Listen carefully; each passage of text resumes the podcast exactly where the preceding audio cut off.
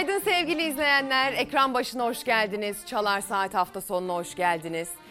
Güzel bir pazar sabahındayız. Bugün ayın 29'u. 29 Mayıs 2022 sabahından e, Türkiye'ye sesimizin, görüntümüzün ulaştığı her yere sevgi, selam ve günaydın dileklerimizi ileterek başlıyoruz. Bugün İstanbul'un fethinin 569. yıl dönümü aynı zamanda önemli ve güzel bir tarih. Dolayısıyla buna yönelik hazırlıklarımız da olacak. Devlet erkanının buna yönelik programları var bunlardan da bahsedeceğiz.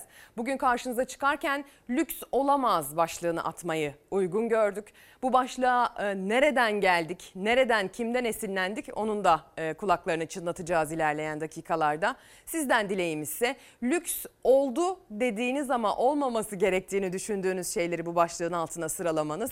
Ev adreslerimiz de alt satırda zaten sizlerle birlikte olacak. İlerleyen dakikalarda ekonomiden bahsedeceğiz, cebimizden bahsedeceğiz, sağlığımızdan bahsedeceğiz. Dünyanın ve Türkiye'nin siyasi gelişmelerinden, tartışmalarından bahsedeceğiz ve aynı zamanda bugün özellikle eğitimi masaya yatırdığımız bir gün olacak. O yüzden ekran başına hem velileri hem de öğrenci kardeşlerimi şimdiden davet etmek isterim. İlerleyen dakikalardaki bu eğitim başlığıyla ilgili hem bize katkı sağlamanız mesajlarınızla hem de e, bizim hazırlıklarımızı size sunabilmemiz adına diyorum. Ve maalesef bu güzel sabahı bir yürek yakan haberle açmak zorundayım. Onu söylüyorum. Milli Savunma Bakanlığı duyurdu. Pençe Kilit Operasyonu bölgesinde teröristler tarafından yerleştirilen el yapımı patlayıcı infilak etti. Ve bu patlayıcının infilak etmesi sonucunda piyade uzman çavuş Hasan Çatal şehit oldu ve bir askerimiz de yaralandı sevgili izleyenler. Konya'nın Ilgın ilçesi Esentepe mahallesinde yaşıyor şehidin ailesi. Ata ocağı orada. Ateş oraya düştü. Ateş düştüğü yeri yaktı kavurdu. Başsağlığı dileklerimizi iletiyoruz. Hem ailesine, Ilgın ilçesinin Esentepe mahallesine, tüm Türkiye'ye Allah'tan rahmet diliyoruz şehidimiz içinde diyelim. Gazete manşetlerine bakarak başlayalım bugünü anlatmaya. Yeni Şafak gazetesiyle başlayacağız bugün. Manşetinde bir başka yıl dönümünden söz ediyor. Bugün Yeni Şafak'ın editörleri. Bin gündür direniyorlar. Anne pes etmez, devlet pes etmez. Doğa, e, dağa kaçırılan oğlu için 3 Eylül 2019'da Hacire Akar'ın başlattığı oturma eğilimine ortak olan e, anneler bin gündür nöbette. Diyarbakır'da başlayıp çeşitli illere yayılan hatta Almanya'da sürdürülen eylemler sonuç verdi. 35 aile evladına kavuştu. Oğlu 16 yaşındayken daha kaçırılan Necibe Çiftçi dedi ki yeter artık o kirli ellerinizi bizim üstümüzden çeksinler oğlumu bana versinler dedi. TRT frekansından evladına seslendi başlığının altındaysa İçişleri Bakanı Süleyman Soylu'dan bir haber var. İçişleri Bakanı bir annenin evladına kavuşma sürecini şöyle anlattı. Çocuğa annesinin dilinden mektuplar yazılır. Binlerce mektup helikopterlerle o bölgeye atılır. Ardından TRT Radyo üzerinden annenin sesi frekans bozularak günlerce yayın yapılır ve çağrılar devam eder. Anne pes etmez, devlet pes etmez. Dört gün önce evlat ve anne evlerinde buluşturulur diyor. Ve bininci gününde evlat nöbetini manşete taşıyor sevgili izleyenler Yeni Şafak gazetesi. Şimdi ise e, bu can yakan haberlerin geldiği bölgeye doğru gideceğiz. Türkiye Suriye'nin kuzeyinde yeni bir askeri operasyonun sinyalini verdi sevgili izleyenler. Cumhurbaşkanı Erdoğan'ın bu operasyon mesajı da tabii ki hem Washington'da hem de Rusya'da yankı buldu. Bizim kimsenin toprağında egemenliğinde gözümüz olmadığı gibi habis niyetlilere verecek tek karış toprağımızda yoktur, olmayacaktır. Ankara Suriye'nin kuzeyine operasyon düzenlemek için düğmeye bastı. Washington yönetiminin ilk tepkisi endişeliyiz oldu. Rus Dışişleri Bakanı Lavrov Amerika'yı bölgede sözde devlet kurmaya çalışmakla suçladı. Türkiye olan bitene kayıtsız kalamaz dedi. Türk Silahlı Kuvvetlerimiz, istihbaratımız, emniyet güçlerimiz hazırlıklarını tamamlar tamamlamaz. İnşallah bu operasyonlar başlayacaktır. Terör örgütü PKK-YPG'nin sınırlarımıza yönelik saldırılarına karşı Cumhurbaşkanı Erdoğan Suriye'nin kuzeyinde yeni operasyon sinyali verdi. Türkiye'nin kararlılığı Amerika Birleşik Devletleri'nde anında yankı buldu. Pentagon sözcüsü Kirby, operasyonların sivillerin güvenliğine ve IŞİD'le mücadeleye olumsuz etkisi olacağını savundu. Sözcü, çok endişeliyiz diyerek olası operasyonlardan duyulan rahatsızlığı dile getirdi. Suriye'de kontrol elinde bulunduran güçlerden Rusya ise Ankara'ya destek çıktı. Türk Silahlı Kuvvetleri'nin hazırlıklarını sürdürdüğü sırada Rus Dışişleri Bakanı sürpriz bir çıkış yaptı. Lavrov, Amerika'nın bölgedeki faaliyetlerinin Iraklı ve Suriyeli Kürtleri birleştiren yapıda sorunlara yol açtığını vurguladı. Türkiye bunlara kayıtsız kalamaz dedi. Dışişleri Bakanı Sergey Lavrov, Rusya'nın Suriye'nin toprak bütünlüğünü sağlama çabalarına dikkat çekti. Amerika askerlerinin Fırat Nehri'nin doğusunun büyük bölümünü işgal ettiğini savundu. Orada sözde devlet kurmaya çalışıyorlar. Bölünmeyi destekliyorlar ve bölgedeki Iraklı Kürtlerin bir kısmının duygularını kullanıyorlar. Rusya Dışişleri Bakanı bölgedeki gelişmelerle ilgili Kürtlerle de görüşerek Amerika'nın vaatlerini yerine getirmediği konusunda uyardı. Gazete manşetlerini okuyarak günü anlamlandırmaya devam edelim, anlamaya çalışmaya devam edelim. Yazılı basının gündeminden hazırlıklarımızı da peyderpey sunacağız sevgili izleyenler. Gündemden bahsedeceğiz, algılamaya, anlamaya çalışacağız. Müjdelenen Fethin 569. yılı diyor gazete. İstanbul'un fethi dolayısıyla düzenlenen organizasyonda çok sayıda genç önceki gün Ayasofya-i Kebir Camii Şerifinde sabah namazında buluştu. İlk etabı 2023'te açılması planlanan dünyanın en büyük 5. şehir parkı olacak olacak Atatürk Havalimanı Millet Bahçesi'ndeki 5 milyon 61 bin metrekarelik alana bugün İstanbul'un fethi temsilen 145 bin 300 ağaç dikilecek. Tören Cumhurbaşkanı Erdoğan'ın katılımıyla gerçekleşecek. Proje kapsamında yeşil alan içerisinde yayadan daha hızlı bir ulaşım aracı olmayacak. Hazreti Muhammed'in müjdesine mazhar olan İstanbul 569 yıl önce 29 Mayıs'ta Fatih Sultan Mehmet'in kumandasındaki Türk ordusu tarafından fethedildi. Çağ açıp çağ kapatan fetih kutlanırken bu toprakları bizlere vatan yapan ecdat saygı, minnet, rahmet ve duayla anılıyor diyor. Bugün hem Atatürk Havalimanı'nda hem de Maltepe'de miting meydanında iki farklı bununla ilgili e, organizasyon var sevgili izleyenler. Valiliğin bir açıklaması var. İstanbullular için bugün toplu ulaşımı tercih edin şeklinde bir uyarıda bulunuyorlar. İlerleyen dakikalarda tartışmalarıyla birlikte, muhalif ağızlardan eleştirileriyle birlikte bugün nerelerde ne yapılacak bu kutlamalarda, bu anma törenlerinde e, içerik ne olacak size detaylıca aktaracağız ama gecenin sıcak bir gelişmesiyle devam edelim önce. Bursa'ya doğru gidiyoruz. İş kazası e, neyse ki ucuz atlatıldı. Boş zaten boş boş. Burayı boşaltma çek.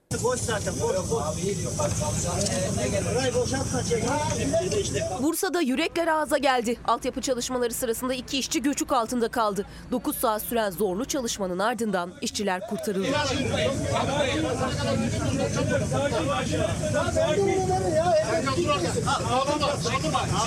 Kozluca Mahallesi'nde devam eden altyapı çalışmaları sırasında taşeron firma işçisi Fırat Okan ve Seyitan Elinç toprak kaymasıyla göçük altında kaldı. Mesai arkadaşları durumu ekiplere bildirdi. Olay yerine çok sayıda AFAD, jandarma, itfaiye ve 112 acil sağlık ekibi sevk edildi. 5 saat sonra ilk güzel haber geldi. Fırat Okan çıkarıldı. Elinç'in durumuysa kritikti. 9 saatlik hassas bir çalışmanın sonunda Elinç de yaralı olarak kurtarıldı. Tedavi altına alınan Elinç'in sol bacağında çok sayıda kırık olduğu belirlendi. Sevgili izleyenler son günlerde çokça tartışılan bir dezenformasyon yasamız var mecliste biliyorsunuz ki. Bununla ilgili AK Partili Mahir Ünal bir açıklama yaptı. O açıklamaya kulak vermenin önemli olduğunu düşünüyorum. İsterseniz bir anlamaya çalışalım yasanın içeriğinde ne varmış. Avrupa Birliği internet ortamına dair iki kırmızı çizgi belirledi. Bir tanesi terörle mücadele, bir tanesi de dezenformasyonla mücadele. Dezenformasyonu e, biz e, ceza ile engelleyebileceğimiz bir şey olmadığını bütün dünya kabul ediyor. Ama dezenformasyonun bir suç olduğunu da kabul ediyor. Dezenformasyonu da suç kapsamına aldık. Dezenformasyonu suç kapsamına alırken kritik bir şey yaptık. Burası önemli. Dezenformasyonu kamu barışına karşı suçlar başlığı altında ele aldık. Yani eğer e, dezenformasyonu biz kişilere karşı Türk Ceza Kanunu'nda kişilere karşı suçlar başlığı altında ele alsaydık e, burada bir ifade özgürlüğü ihlali, eleştiri hakkı, e, yine basın özgürlüğünü kısıtlama gibi e, iddialar e, ortaya konabilirdi. Peki nasıl olması gerekiyor? Gerçeğe aykırı bir bilgi. Soru, gerçeğe aykırı olduğuna kim karar verecek? Heh, gerçeğe aykırı olduğuna kim karar verecek? Yargı karar verecek. Vay efendim halkın sesini kısıyorlar. Ya sen eee, halk arasında eee, korku panik yaratmak, ülke güvenliğini, genel sağlığı tehlikeye düşürmek, kamu barışını bozmak için yapılmış bir şeyle ilgili yargının harekete geçmesinden neden korkuyorsun? Ee, bu konuyla ilgili de görüşlerinizi yazıp gönderebilirsiniz. Bununla ilgili özellikle e, habercilik yapanların, yayın organlarının biliyorsunuz çok ciddi endişeleri var.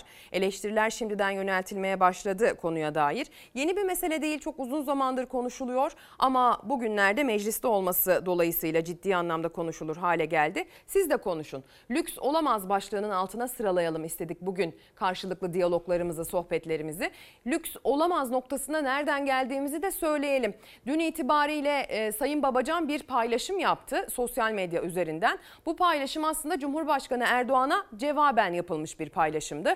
Ne demişti Cumhurbaşkanı Erdoğan? E, aç yok. E, lütfen işte e, böyle olduğunu yanlış bir şekilde yansıtmayın şeklinde konuşmuştu. E, ve insanca yaşamak lüks olamaz şeklinde e, Deva Partisi Genel Başkanı Ali Babacan da buna bir cevap verdi. Sadece yazılı olarak cevap vermedi. İlerleyen dakikalarda sözlerini de tüm muhalif liderlerin sözleriyle birlikte duyacaksınız. İnsanca yaşamak lüks olamaz. 3 kuruş para biriktirip tatile gitmek lüks olamaz. Bir bütün karpuz almak lüks olamaz. İnsanların buzluğa et değil ekmek koyması kader olamaz diye yazdı. Kendisi paylaşımını bu şekilde oluşturdu. Dolayısıyla biz de aslına bakarsanız açlıkla tokluk arasında değil de ne yediğimizle, eskiden yiyemediklerimizi yiyememizle, yiyemememizle alakalı e, bir yoldan ilerleyelim istiyoruz bugün itibariyle. Cumhurbaşkanı Erdoğan'ın sözleri çünkü tartışılmaya devam ediyor. Siz de bize hem Instagram hem Twitter'dan bu başlık altında duygu düşüncelerinizi iletebilirsiniz. Az evvel söz verdiğim haberle devam edelim isterseniz.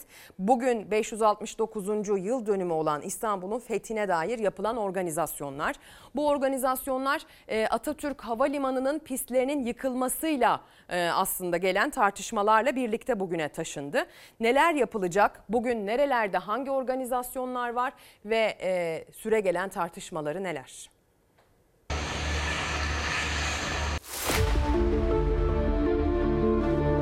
İstanbul yakın tarihinin en ilginç, en tartışmalı kutlamalarına hazırlanıyor. Fethi'nin 569. yıl dönümünde hem Atatürk Havalimanı'nda hem Maltepe miting alanında kutlama yapılacak. Bir yanda fetih coşkusu, diğer yanda tartışmalar var.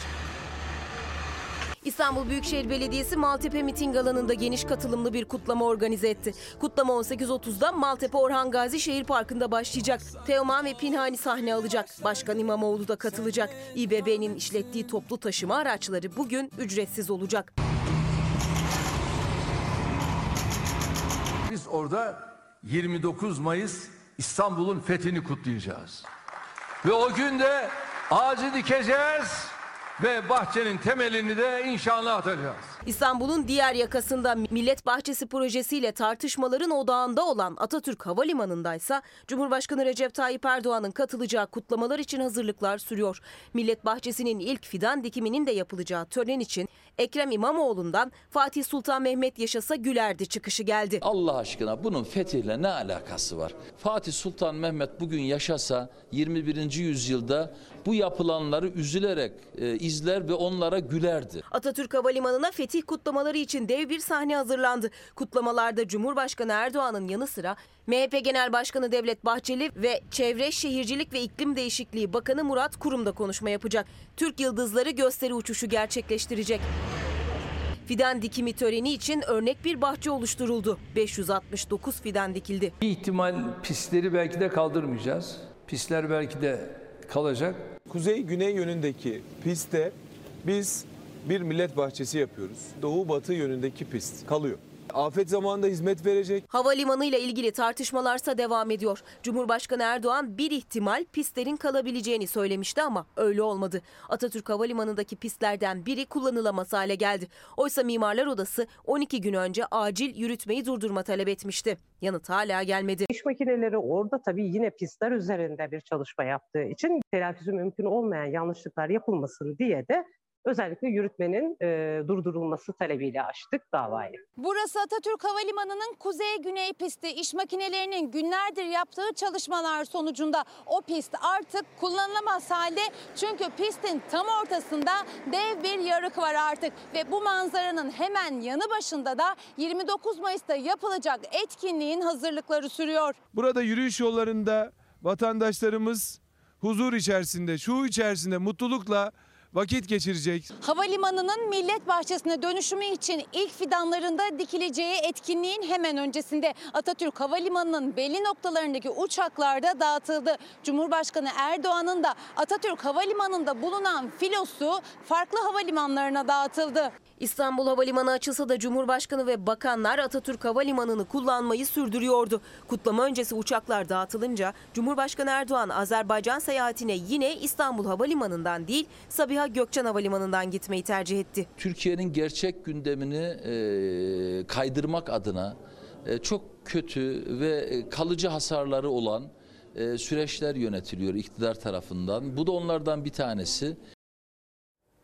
CHP'li belediyeler Van'da biliyorsunuz. Orada bir toplantı çalıştay halindeler. Van'dan yansıyanlar da birazdan bu ekranda kendine yer bulacaktır efendim. Onun da bilgisini verelim. Hem muhalefetten hem iktidardan gündemdeki konularla ilgili açıklama yapan tüm siyasilerden pek çok yeni gelişmeyi ekrana taşımaya devam edeceğiz. Ve tabii ki yazılı basını da atlamayacağız. Bir gün gazetesine bakıyoruz. Bir gün gazetesinin gündeminde Az evvel izlediğiniz haber var. Pazarlık usulü götürüyorlar manşetiyle çıkmış bugün. Atatürk Havalimanı'nın yerine millet bahçesi yapacak olan yapı ve yapı şirketi Evet, pazarlıkla en fazla kamu ihalesi alan iki şirketten birisi. İstanbul Havalimanı'na yapılacak millet bahçesinin tepkilere rağmen alelacele ihale edilip inşasına başlanacak ilk etabının temel atma töreni bugün gerçekleştirilecek. Pazarlık yöntemiyle açık ihale yapılmadan Atatürk Havalimanı Millet Bahçesi inşaatının verildiği yapı ve yapı inşaat e, kamudan pazarlıkla ihale alan yüklenici şirketleri arasında hem sözleşme büyüklüğü hem ihale sayısıyla ikinci sırada yer alıyor denmiş. Atatürk Havalimanı'na yapılacak millet bahçesinin temeli fetih gününde şov eşliğinde atılacak şeklinde de hemen altta bir detayla bugün e, kutlamaların yapılacağı, bugün anma töreninin gerçekleştirileceği o sahnenin fotoğrafını paylaşmış. Pazarlık usulüyle en fazla ihale alan 5 şirketin de kazancı ile birlikte büyükten küçüğe sıralamasını o fotoğrafın üzerine sıralamış bugün Bir Gün gazetesinin editörleri sevgili izleyenler. Bir Gün gazetesini okumaya devam edelim. Bir diğer detayda Gezi'den bahsediliyor. Kimin işidir bu Gezi? Ercan Kesal'ın e, kaleminden bakın şöyle anlatılmış. Gezi üşüdükçe kendini yakan çocukların işidir. Tamam en doğrusu bu galiba. Yani biraz tuhaf bir iştir. Başkalarını yakmaktan başka bir şey bilmeyenler anlayamaz bunu. Ama böyle işte. Bu çocuklar niye kendilerini yakarlar üşüdükçe? Sınıfta, sokakta, çarşıda, evde ve artık üzerinde yürünmesinden bile korkulan meydanlardadır. Çocuklar faşizmi iyi bilir ve üşüdükçe kendilerini yakarlar haberiniz olsun diyor Ercan Kesal. Gezi gericiliğe karşı barikattı başlığının altı şöyle detaylandırılmış. Gezi direnişi siyasal İslamcı faşizme geçiş sürecine karşı bir barikattı. Bugün gören buna engel olmak isteyen gençlerin, kadınların, emekçi yurtsever milyonların birleşik bir karşı duruşuyuz diyor Emir Yıldız. Gezi kaç yaşında olursa olsun tarihin içinde bir durak ya da nokta değil bir süreç. Ee, sönümlenmiş gözükse de devam ediyor. Ne zaman başımız sıkışsa işte oradan göz kırpıyor diyor. Bir de tabii ki şu anda e, mahkum olan Gezi sanıklarının sözleri de hemen altta aktarılmış. Tayfun Kahraman diyor ki memleketin demokrasi, özgürlük ve kardeşlik talebi için bu bedeli şerefle öderiz. Bir kavga varsa eğer cumhuriyeti ve değerlerini korumak için biz bu kavgayı veririz. Bir mücadele mücadele varsa eğer biz bu mücadeleye gireriz. Can Atalay diyor ki bugün esas olan bu istibdat karanlığının nasıl aşılacağıdır. Bu zifiri karanlık gezi ruhuyla aşılacaktır. Karanlık gider gezi kalır. Bugün temel ayrım istibdat karanlığını derinleştirmek isteyen çevrelerle demokrasi güçleri arasındadır diyor avukat Can Atalay. Gezi tabii ki mahkumlarından sanıklarından da mesajlar var. Gezi'nin yıl dönümünde e, sevgili izleyenler Gezi 9 yaşında diyelim. Devam edelim. Çok yaygın bir durumun haberiyle devam edeceğiz. Ekran başındaki teyzelerimi, amcalarımı e, televizyonun sesini biraz açmaları konusunda uyarmak istiyorum. 81 yaşındaki bir teyzem FETÖ korkutularak, FETÖ diyerek korkutularak dolandırılmış yine. Altınları var mı, bilezikleri var mı diye sordu. Bu altınları alacağız, bunları inceleme yapacağız dedi bana. Ne dedilerse inandı. Elinde avucunda ne varsa verdi. Üstelik bu ilk kez gelmiyordu başına. 81 yaşındaki kadın 8 ayda iki kez dolandırıcıların hedefi oldu. Hacer Bulut Bartın'da yaşıyor. 8 ay önce telefonunu kendisini polis olarak tanıtan biri aradı. Ziynet eşyası olup olmadığını sordu. Sözde inceleme yapılacaktı. Yaşlı kadın inanıp 6 bilezik, 2 yüzük ve bir küpesini dolandırıcılara verdi. Bekledim, şey yaptım, telefon açık kaldı. O şahıs içeri girdi, ayakkabılarından beraber. Telefondan konuşan adama savcım dedi. Emniyet arabası bekliyor, onlarla inceleme yapacağız. Eve getireceğim sana dedi bana. Ona bileziklerimi aldı, her şeyimi. Ondan sonra benden bir tane poşet istedi içine koymaya. Aldı gitti. Bir daha da gelmedi. Neyse ki altınlar bulundu. Ancak dolandırıcılar Hacer Bulut'u 8 ay sonra bir kez daha aradı. Bu kez arayan sözde savcıydı. Terör örgütü bağlantısı olduğunu söyleyip kadından altınlarını bozdurmasını istedi. Daha önce dolandırıcıların elinden kurtarılan altınlarını bu kez nakit olarak dolandırıcıların hesabına yatırdı. Hacer Bulut bu sefer şüphelenmişti. Polise gitti. Van ve İstanbul'da oldukları tespit edilen dolandırıcılar yakalanıp tutuklandı. Dolandırıcıların üzerlerinden çıkan paralara ve kartlara el konuldu. Mesajlar gelmeye başladı. Lüks olamaz başlığının altına Mahir Dayı kullanıcı adıyla bir izleyicimiz diyor ki Adanalıyız, mangal yapamaz olduk, karpuz yiyemez olduk, eşim hamile aş ermesin diye dua eder oldum. Bunlar lüks olamaz diyor. Bir diğer izleyicimiz hemen ismine bakmaya çalışayım, bakamadım. Ee, diyor ki sağlık lüks olamaz. Devlet hastanelerine randevu alamıyoruz. Zaten alsak da doğru dürüst tedavi olamıyoruz. Bunu çokça dile getirmek lazım diyor kendisi. İlerleyen dakikalarda buna dair bir haberimiz olacak. Ee, o haberde göreceksiniz ki özel hastanelere bir yazı gitti. Ama e, yazının gönderilme amacı tam tersi vuku bulur mu? Yani artık bir şekilde SSK desteğiyle özel hastanede tedavi olabilenler de mi sıkıntıya girecekler acaba? Korkusu yarattı o gönderilen yazı. Yani sağlıkla ilgili haberlerimiz var demiştim ya başta. İşte onlardan birisi de buydu sevgili izleyenler. Şimdi dedim ya teyzelerim, amcalarım biraz ekrana yaklaşın diye. Özellikle kadın izleyicilerimizin de biraz ekrana yaklaşmasını rica edebilirim belki bu haber için özellikle. Hayallerinizden vazgeçmeyin. Kendi halinde bir ev hanımıydı. Öyle zorluklar yaşadı ki yazmaktan başka çare bulamadı. Şimdi devleti tarafından desteklenen bir yazar o, Elena Mantu. Elena Mantu Romanya'da yaşayan, küçük yaşta kurtuluşu evlilikte arayan bir kadın. Kendisinden 26 yaş büyük eşiyle yaşadığı zorlukları yani önce kendi hayatını sonra kendisi gibi zorluk çeken kadınların hayatını kaleme aldı. Üç kitap yazdı. Çok sevildi, İngilizceye ve İtalyanca'ya çevrildi. Türkiye'ye yerleşen ünlü yazar kadınlara umut olmak için yazdığını söylüyor. Aslında benim kitaplarım hep e, kadınlara güç veren bir kitaptır. Çünkü ben e, ev hanımlığından yazarlığa çıkan yolunu da dile getirdim.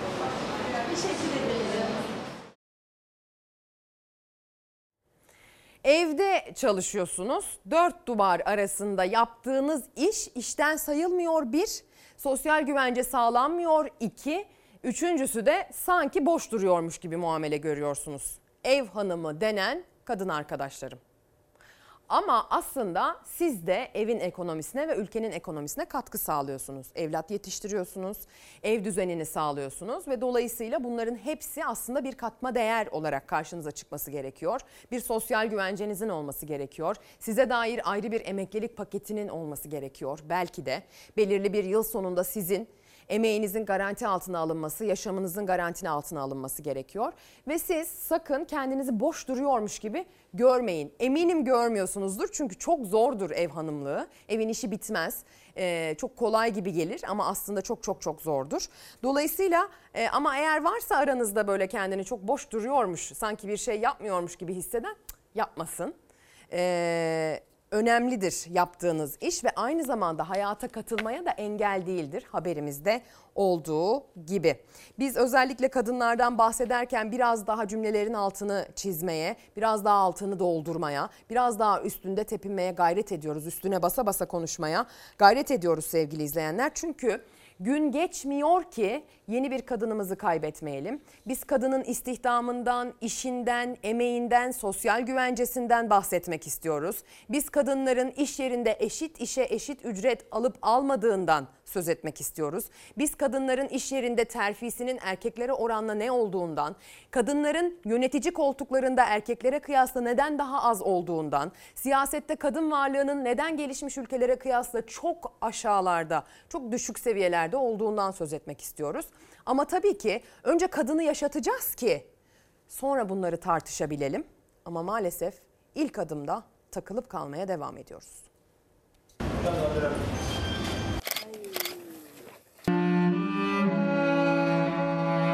Son 24 saat içerisinde 3 kadın öldürüldü. Kadın cinayetlerinin geldiği boyutu bize gösteriyor. Gencecik mühendis Beril Varol, eşi tarafından öldürülen Nevriye Şeker, bir çocuk annesi Rojda Şayla sadece 24 saatte 3 kadının hayatı daha en yakınlarındaki erkekler tarafından ellerinden alındı. Türkiye peş peşe gelen kadın cinayetleriyle sarsıldı. Beril Varol 29 yaşındaydı. İstanbul Büyükşehir Belediyesi'nde mühendisti. Eski erkek arkadaşı Yavuz Selim Bektaş'a tehditleri nedeniyle uzaklaştırma kararı çıkarttırmıştı. O kararın geçerliliği biter bitmez Bektaş Varol ve arkadaşı Ömer Akın'ı öldürdü. Sonra da kendi canına kıydı. Uzaklaştırma kararı aldırırsanız tırsar bir şey yapamaz. Ki öyle de oldu aslında. Sonrasında bu uzaklaştırma kararını yeniletmemişler. Kadınlar haklarını bilmediği için öldürülmemiş. Bunu görüyoruz aslında.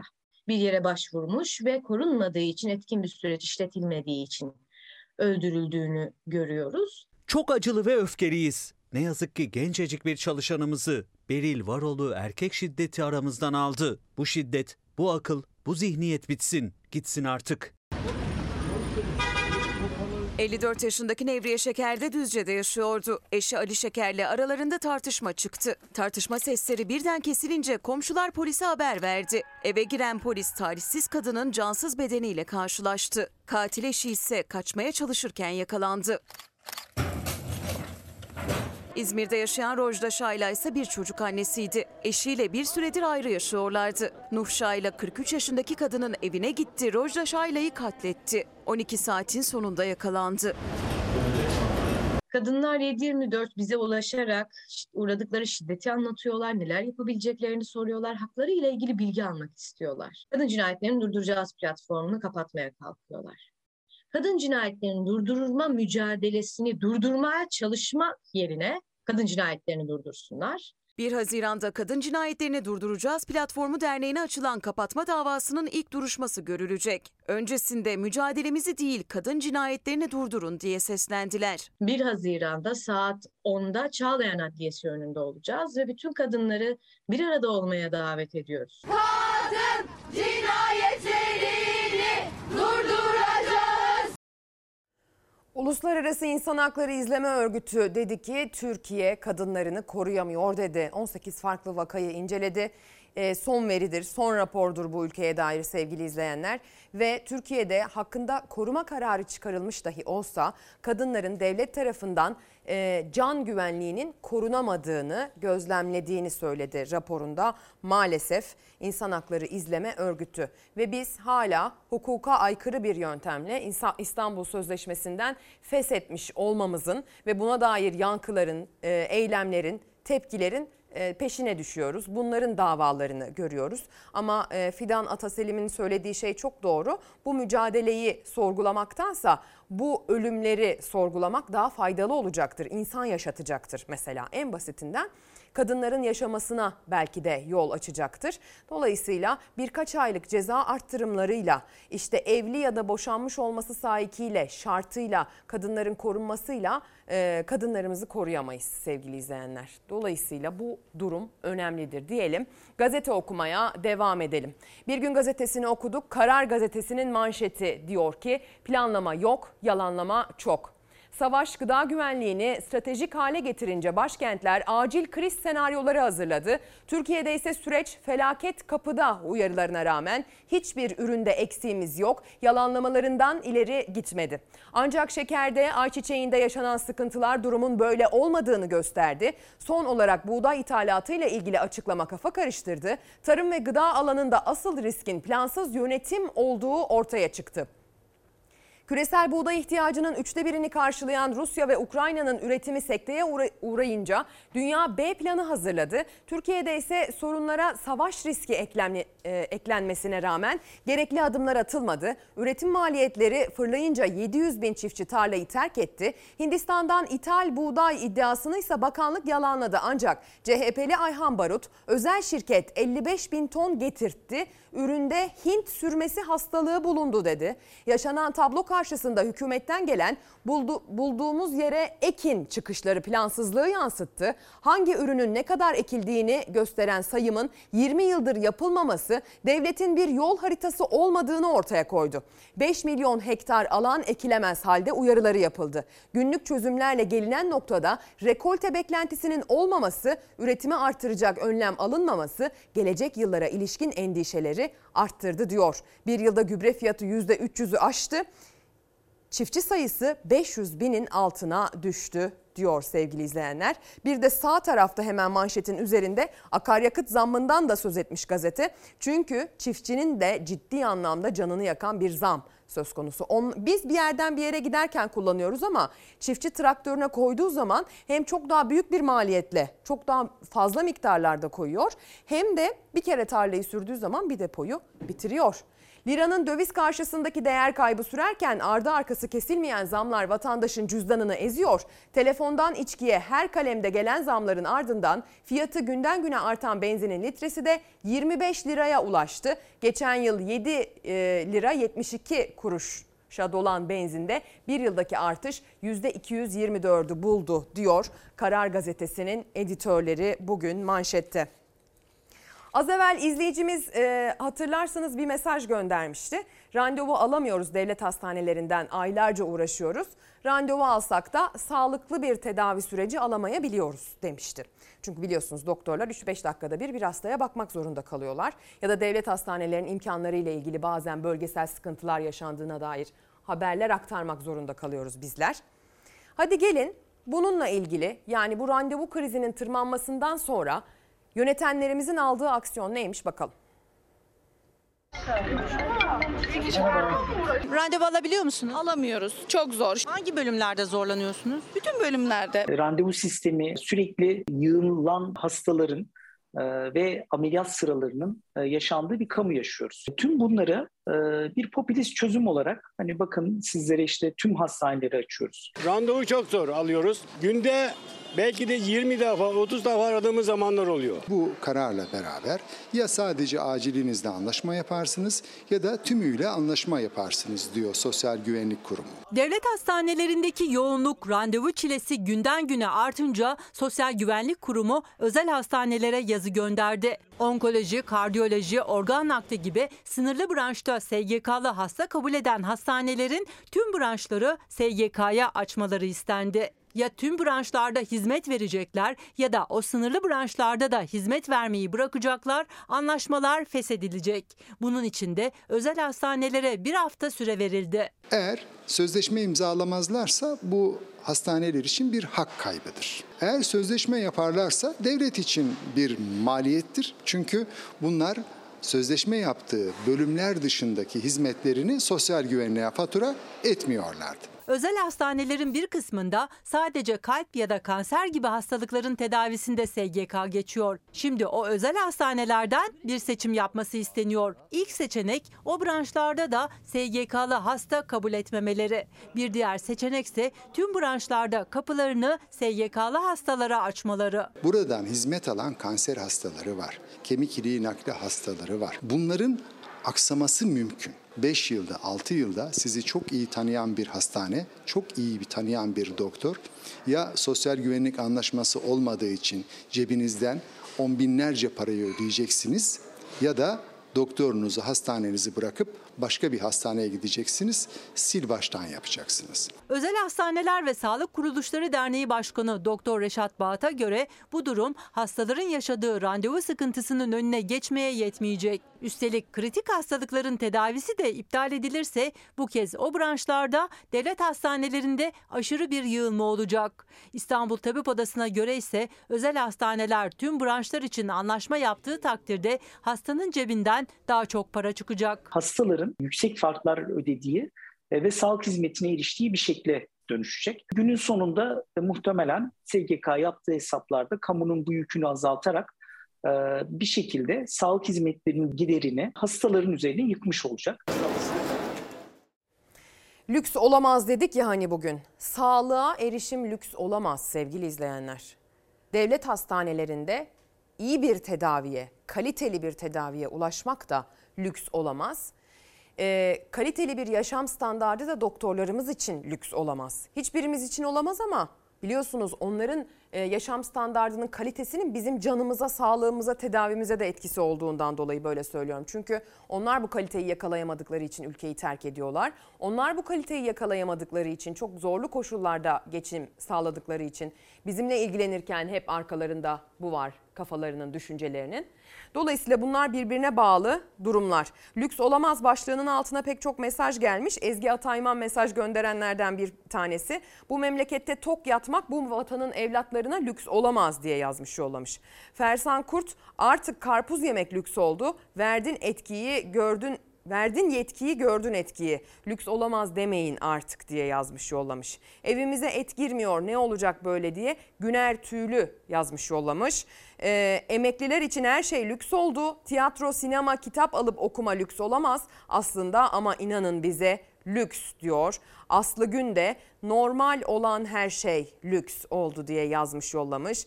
Ee, Gülay Hanım artık nefes almak bile lüks hale geldi. Piknik yapmak lüks olamaz. Eskiden her hafta sonu giderdik nefes almaya. Şimdi nerede? Araba olsa benzin yok, mangal olsa üzerine koyacak et yok diye yazıp yolluyor. Hayat pahalılığını unutturmak için savaş çıkarıyorlar mesajını Hekim Tahir kullanıcı adıyla bir izleyicimiz yollamış. Bir diğer izleyicimiz de diyor ki Mazotun 25 lira olduğu yerde başka lüksümüz olamaz. Hayırlı yayınlar mesajını Savaş Baş göndermiş sevgili izleyenler. Şimdi kadınlardan, cinayetlerinden, ev kadınlarının güvencesizliğinden söz etmemizi gerektiren bir dizi haber izledik ya az önce. Sıradaki haberde ise sporcu kadınlar var. A milli takımı sporcusu bunlar.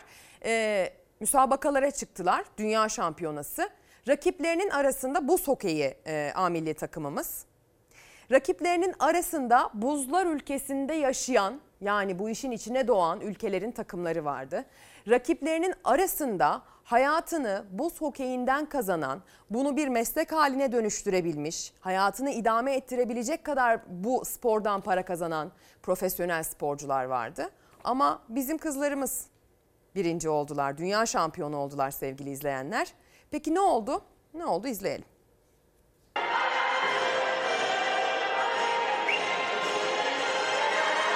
Türkiye'ye döndüğümüzde bizi karşılayan da tebrik telefonu açan, bizi kutlayan bir e, devlet büyüğümüz ya da yetkili biri olmadı. Hiç kimse olmadı. Bu da bir serzen- serzenişimizdir. Türkiye Buz Hokeyi Kadın A Milli Takımı buzlar ülkesi İzlanda gibi zorlu rakiplerin de yer aldığı Kadınlar Dünya Buz Hokeyi Şampiyonası'ndan tarihinin ilk kupasıyla döndü. Takım mutlu ama bir yandan da buruktu. Kadın A Milli tarihinde ilk kez kupa kazanıldı ve hiçbir yerde geçmedi. Türkiye Buz Hokeyi Kadın A Milli Takımı Hırvatistan'ın başkenti Zagreb'de yapılan Kadınlar Dünya Buz Hokeyi Şampiyonası'nda üçüncü olarak takım tarihinin ilk kupasını aldı. Ülkeye gurur ve mutlulukla döndü takım. Elde ettikleri başarının yaşattığı sevincin tarifi yoktu. Hem de zor şartlara rağmen. O zorlukları takım kaptanı Başak Demirkol anlattı. Maalesef Türkiye'de an itibariyle daha hokeyden hayatını geçindirebilen sporcular çok yok. Ee, yavaş yavaş son birkaç yıldır artık alınan ücretler, takımlardan alınan ücretler artmaya başladı ama hala hani hayatımı hokeyden kazanıyorum diyemez kimse. Ee, onun için maalesef başka şeyler yapmak zorundayız. Okuyanlar e, daha rahat oluyor tabii. Bir kere buz pisti e, çok çok önemli ve çok kısıtlı bir şey e, kaynak. O en büyük derdimiz yani. Yerli üretim ekipmanımız daha hiç olmaması sebebiyle e, ekipman edinmek çok zor. Şartlar zor ama iyi bir mücadeleyle başarı elde etmek mümkün. Onlar bunu başardı ama kupayla döndükleri Türkiye'de başarılarının takdirinin göz ardı edilmesi sevinçlerini yarım bıraktı. Kadın A milli tarihinde ilk kez kupa kazanıldı ve hiçbir yerde geçmedi. O da bir serzen- serzenişimizdir. Tebrik ediyoruz Ee, kadın A milli buz hokeyi e, takımımızı. Gerçekten canı gönülden tebrik ediyoruz. Şunu da söyleyeyim o kupayı kaldırdıklarında tüylerimiz de diken diken oluyor. Bu başarıyı, bu gururu bize yaşattıkları için ne kadar teşekkür etsek az öyle değil mi? Şimdi e, reklama gideceğiz. Siz de reklam sırasında şu lüks olamaz başlığının altına e, sıralayıverin bakalım. Nelerin lüks olmaması gerektiğini düşündüğünüzü. Günaydın sevgili izleyenler. Bir kez daha ekran başına hoş geldiniz. Çalar Saat hafta sonu kaldığı yerden devam ediyor. Demiştik siyasetten de bahsedeceğiz. Hem sınırlarımızın içerisinde yaşananlardan hem sınırlarımızın ötesinde konuşulanlardan diye. Bir de demiştik ki bugün özellikle eğitim dosyası açacağız. Masaya Türkiye'nin öğretmeninden öğrencisine, kalitesinden ücretine, özelinden devletine, okullarını, öğretmenlerini, öğrencilerini başarısıyla başarısızlığıyla masaya yatıracağız. Sınavlar yaklaşıyor. Pek çok öğrenci geleceğini şekillendirmek adına çalıştı. Çalıştığının karşılığını o sınav sonucuyla alabilmeyi ümit ediyor. Herkes kazandığı parayı bir şekilde şimdiden planlamak suretiyle dersine çalışıyor öğrencilerimiz. Velilerimiz çocuklarını iyi bir eğitim alması için e, gözlerinin içine bakıyor. Elinden gelen her şeyi yapıyor. Hatta bazıları kredi çekmek suretiyle çocuklarını özel okullara gönderiyor sevgili izleyenler imkanı olmadığı halde içinde bulunduğumuz süreçte öğretmeniyle öğrencisiyle bu öğre- bu sürecin tüm girdi çıktılarını ele almaya gayret edeceğiz diyelim. Ama isterseniz öncesinde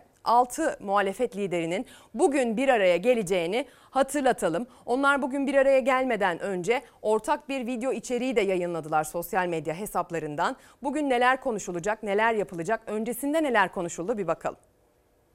İktidarımızda, millet iktidarının iktidarında söz veriyorum Türkiye'nin kaderini değiştireceğiz. Her grubun huzur içinde yaşadığı bir Türkiye'yi inşa edeceğiz. Yok altılı masaymış.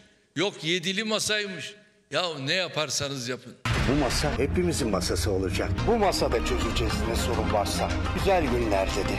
Dertte ve tasada da.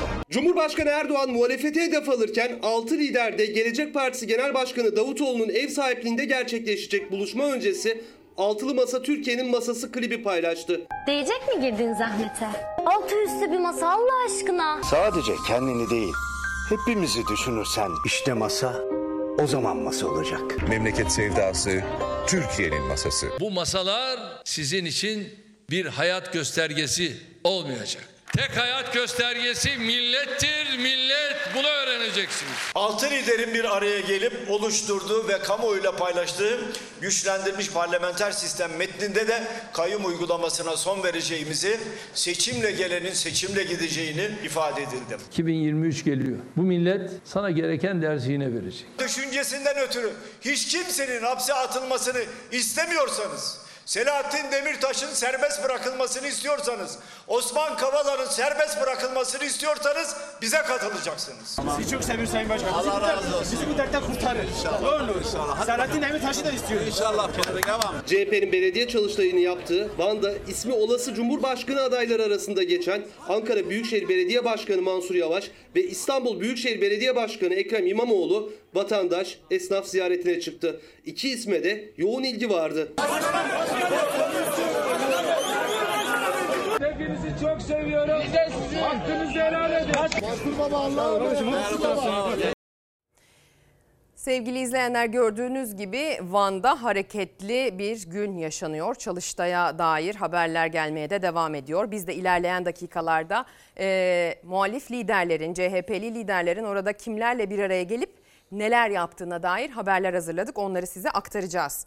İsterseniz bir tartışma dosyasını daha açalım. Son günlerde özellikle yaşam tarzına müdahale ediliyor başlığı altında çokça eleştirilen festival ve konser iptalleri var. Konser iptallerinde kişiye yönelik bir takım iptaller söz konusu. Festival iptalleriyle ilgili e, işte gerekenler yerine getirilmedi dendi ancak organizasyonu yapan firma biz gerekeni yerine getirdiğimiz halde yapamadık şeklinde konuştu. Buna dair son bir gelişme Isparta'da yapılacak konserlere dair oldu. İki sanatçı dedi ki ben gelecektim ama gelmekten vazgeçtim. Sen yoktun ben yalnız kalmayı Acıya duvar gibi durmayı öğrendim. Üzüyor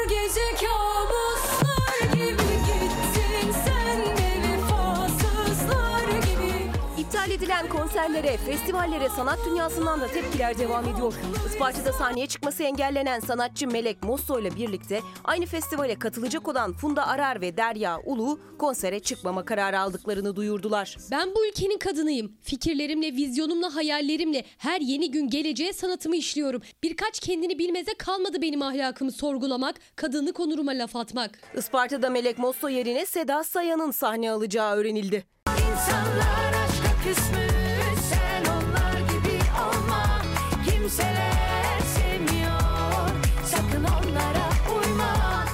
Eskişehir'de ise valilik kararıyla güvenlik gerekçe gösterilerek iptal edilen Anadolu Fest ileri bir tarihe ertelenmişti. Kent genelinde 15 gün süren etkinlik yasağı kalktı ama festivale yine izin çıkmadığını festivalin organizatörleri çabalarımız çözümsüz kaldı diyerek duyurdu. Festivalimizi 9-12 Haziran tarihleri arasında gerçekleştirmek üzere yeniden harekete geçtik. Geldiğimiz noktada üzülerek diyalog ve hukuk zeminindeki çabalarımızın çözümsüz kaldığını sizlerle paylaşmak durumundayız. Bu iktidar özellikle son dönemde yaşam tarzı üzerinden ülkede gerginlik çıkarmak için olağanüstü bir çaba göstermeye başladı.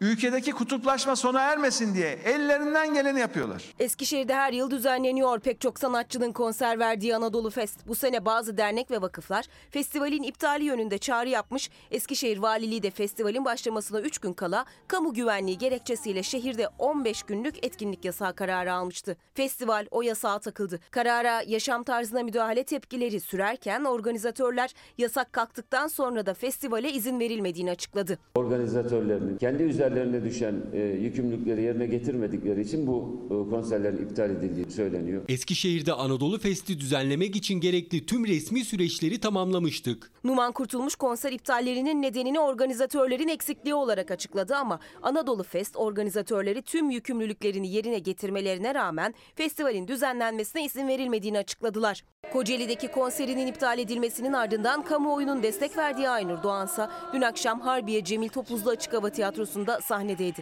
Sanatçı konserinde ayakta alkışlandı. Bu tartışmalar umarım devam etmez. Çünkü buna yönelik müdahalelerin devam etmemesini diliyorum aslına bakarsanız. İlerleyen günlerde e, özellikle pandemi bitti, hava artık dışarıda organizasyon yapmaya müsait hale geldi. Mevsim buna uygun hale geldi. İnsanların yılların e, verdiği o kasveti atabileceği bu tarz organizasyonların da önünün açılması lazım.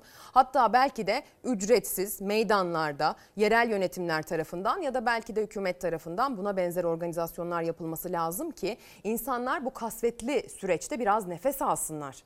Biraz hani çalar saatinde biliyorsunuz e, adetidir. İsmail Küçükkaya'nın da adetidir. Özellikle böyle kasvetli sabahlarda haberlerin ağırlığı üzerimize çöktüğünde sanattan faydalanırız biz burada.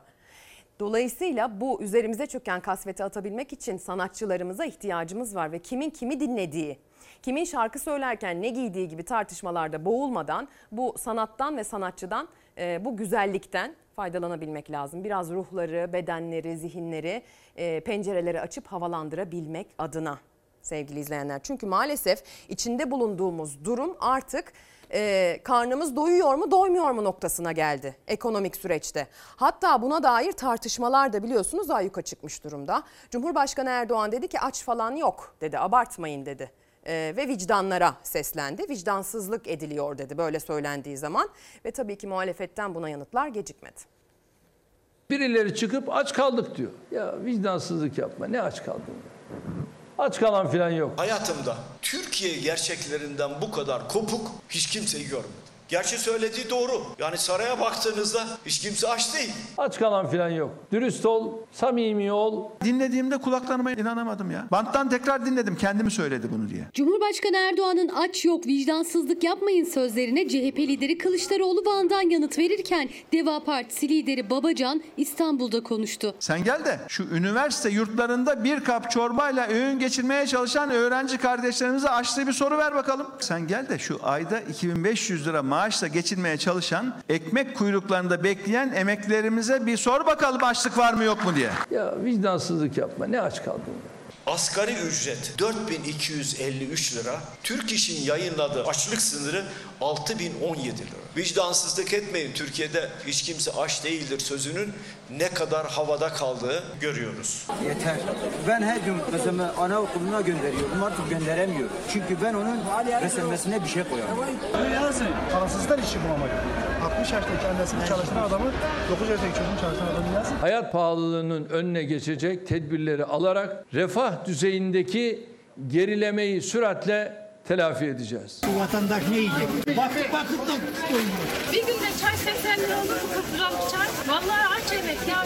Muhalefetin sokak turunda yeni günde de gündem hayat pahalılığıydı. Türk İş'in açlık sınırının 6017 lira olarak açıkladığı gün Cumhurbaşkanı Erdoğan da Dış Ekonomik İlişkiler Kurulu programında konuştu. Enflasyonun yüksekliğini küresel gelişmelere dayandırdı. Açlık yok dedi. TÜİK'in rakamı 17 milyon 636 bin kişi aylık 1004 403 TL'ye geçilmeye çalışıyor. Ya vicdansızlık yapma. Ne aç kaldın?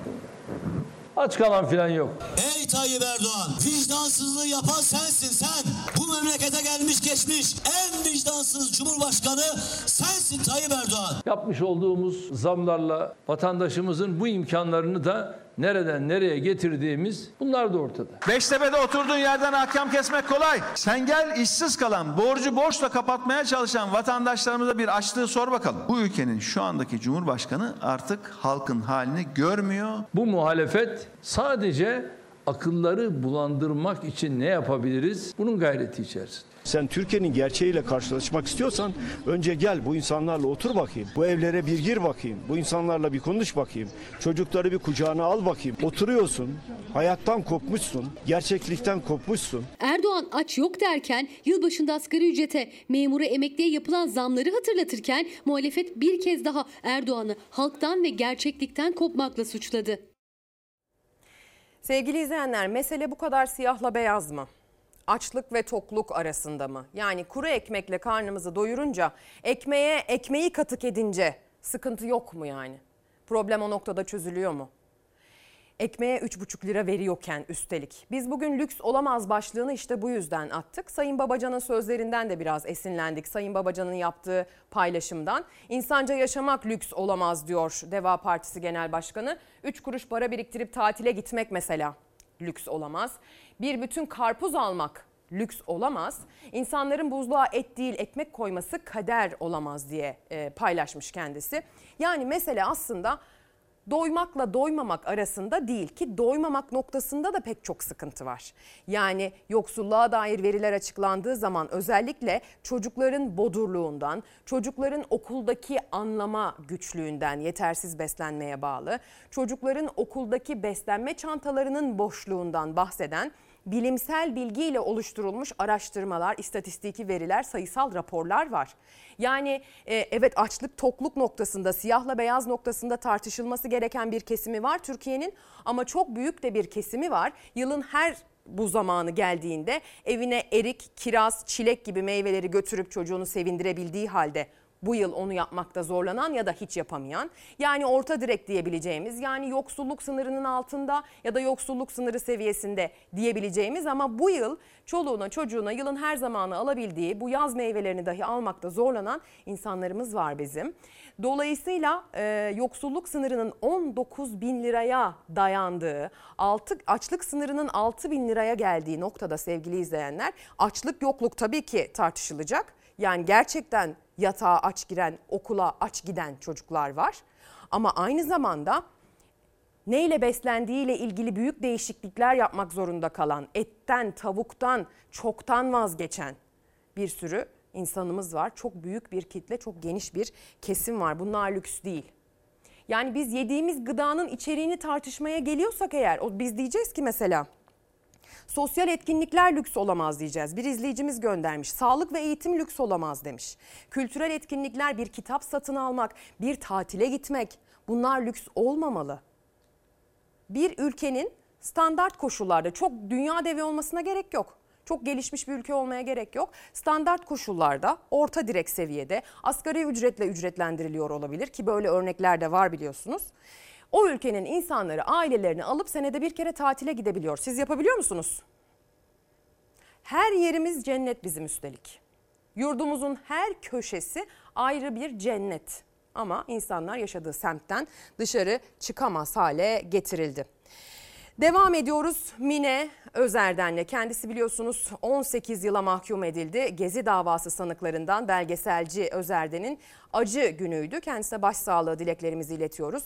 Babasının cenazesine jandarma eşliğinde katıldı.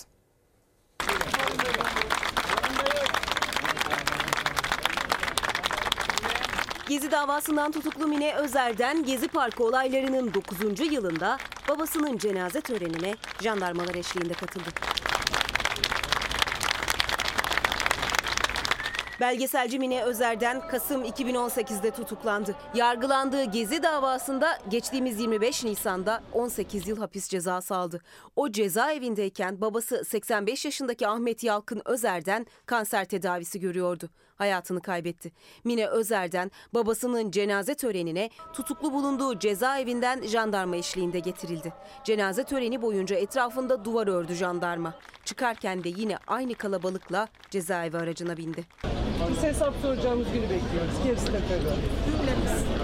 Cenazeye CHP İstanbul İl Başkanı Canan Kaftancıoğlu, CHP Milletvekili Sezgin Tanrıkulu ve CHP Kadıköy İlçe Başkanı Ali Narin, Mine Özerden'le aynı davada tutuklanan Çiğdem Mater'in annesi Nadire Mater ve Mücella Yapıcı'nın kızı Cansu Yapıcı da katıldı. Tekrar başsağlığı dileklerimizi ileterek bir diğer tartışma başlığına geçiyoruz efendim. Sadat'ın kurucusu Ersan Ergür'ün biliyorsunuz muhalefete hedef alan sözleri çok ciddi tartışıldı. Kendisi yaptığı paylaşımı sildi. Vatan sandıkta teslim, vatanı sandıkta teslim etmeyeceğiz demişti. Sonra yanlış anlaşıldım dedi. Düzelttiği yeni bir paylaşım yaptı. Ama tabii ki söylenen o sözlerin hele ki Sadat tartışması zaten ayyuka çıkmışken e, karşılığı sözler sarf edilmeye devam ediyor.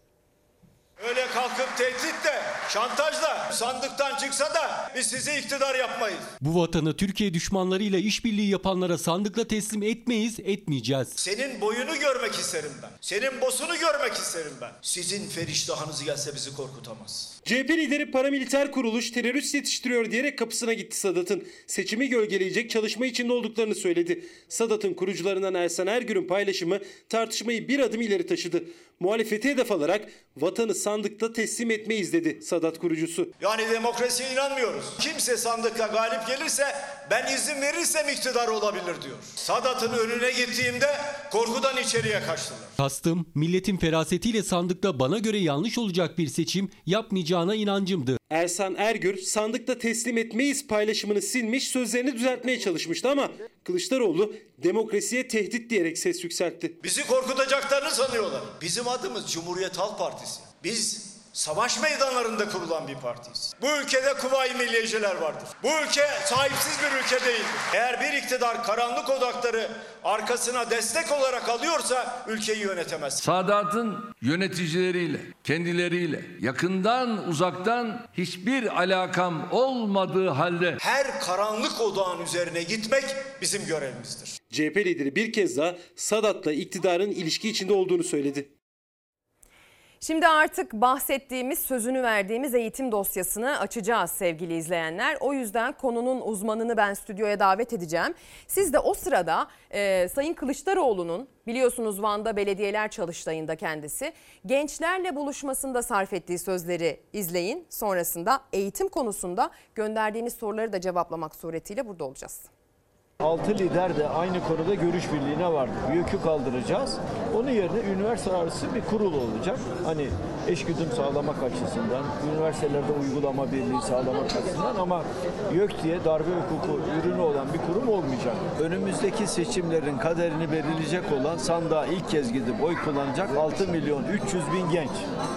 6 milyon 300 bin. Hiçbir oy değişimi olmasa bile geçen seçimlerde herkes aynı oyu kullansa bile kaderi 6 milyon 300 bin genç değiş- değiştiriyor. Kime oy verirse onu iktidara taşımış oluyor. Onlar isterlerse gitsinler diyor ya biz de şunu söyleyeceğiz. Biz geleceğiz ve seni göndereceğiz. Şimdi siyasi liderlerin her zamankinden çok daha fazla ilgi odağında gençlerimiz ve gençlerimizin en büyük sıkıntıları da özellikle üniversite çağında olanların barınma, geçinme, işsizlik, sonrasındaysa düşük ücretler gibi durumlar. Ama tabii ki buna gelmeden önce bu noktaya gelmeden önce bu gençler nerede, hangi basamaklarda, hangi uygulamalarda aksamalar yaşanıyor bakmak lazım. Gençleri eğitim sistemimizi, eğitim sistemimizin gençleri ne kadar geleceğe hazırladığını bir mercek altına almak lazım diye düşünüyoruz. O yüzden e, konuğumuz Erdoğan Bozdemir bizlerle birlikte MEF Okulları Genel Müdürü kendisi. Çok teşekkür ederiz geldiğiniz için öncelikle. Ben teşekkür Eğitim ederim. konusundaki arka planınızı biliyorum.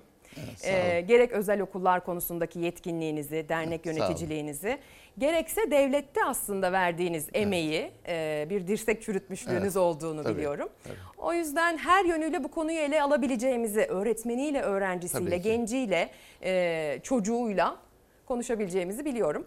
E, gençler Z kuşağı yöneticilerin merceği altında. Evet. Yaklaşan bir seçim söz konusu. Evet. Her zamankinden daha çok önem veriliyor onlara. Ne oy kullanacakları her zamankinden daha önemli addediliyor Evet, evet. yönetenler tarafından. E, fakat gençlerimiz ne aşamada, memnun mu ya da niye değil? Siz bize anlatın hocam. Gençlerimiz çok memnun değil tabii ki. Şu andaki yaşamımızdan memnun değil.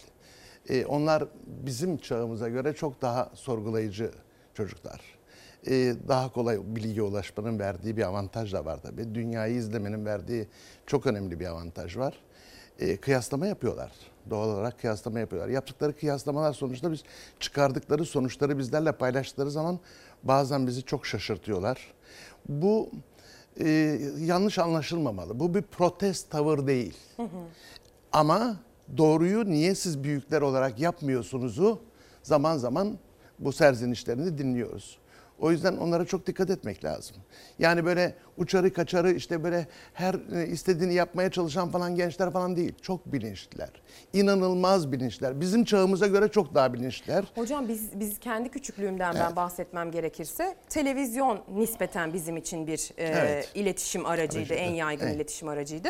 Şimdi artık küçücük bir çocuk bile eline aldığı bu cihazla 8 yaşındaki akranının gelişmiş bir dünya ülkesinde hangi oyuncakla oynadığını görebiliyor. Görüyor. Evet. Zaten o yüzden problem. E şimdi bakın bizim eğitim sistemimiz aslında e, çok da günahını almayalım. Çok da kötü bir eğitim sistemi değildi. Uzun yıllar Atatürk'ten beri, Cumhuriyet'in ilk kuruluşundan beri çok güzel bir eğitim sistemimiz vardı bizim. Belirli kademeleri dünya birikimine bağlı olarak örnek veriyorum. Dünya birikimine bağlı olarak neyi de, neyi kastediyorum? İlkokul 5 yıldır. Hı hı.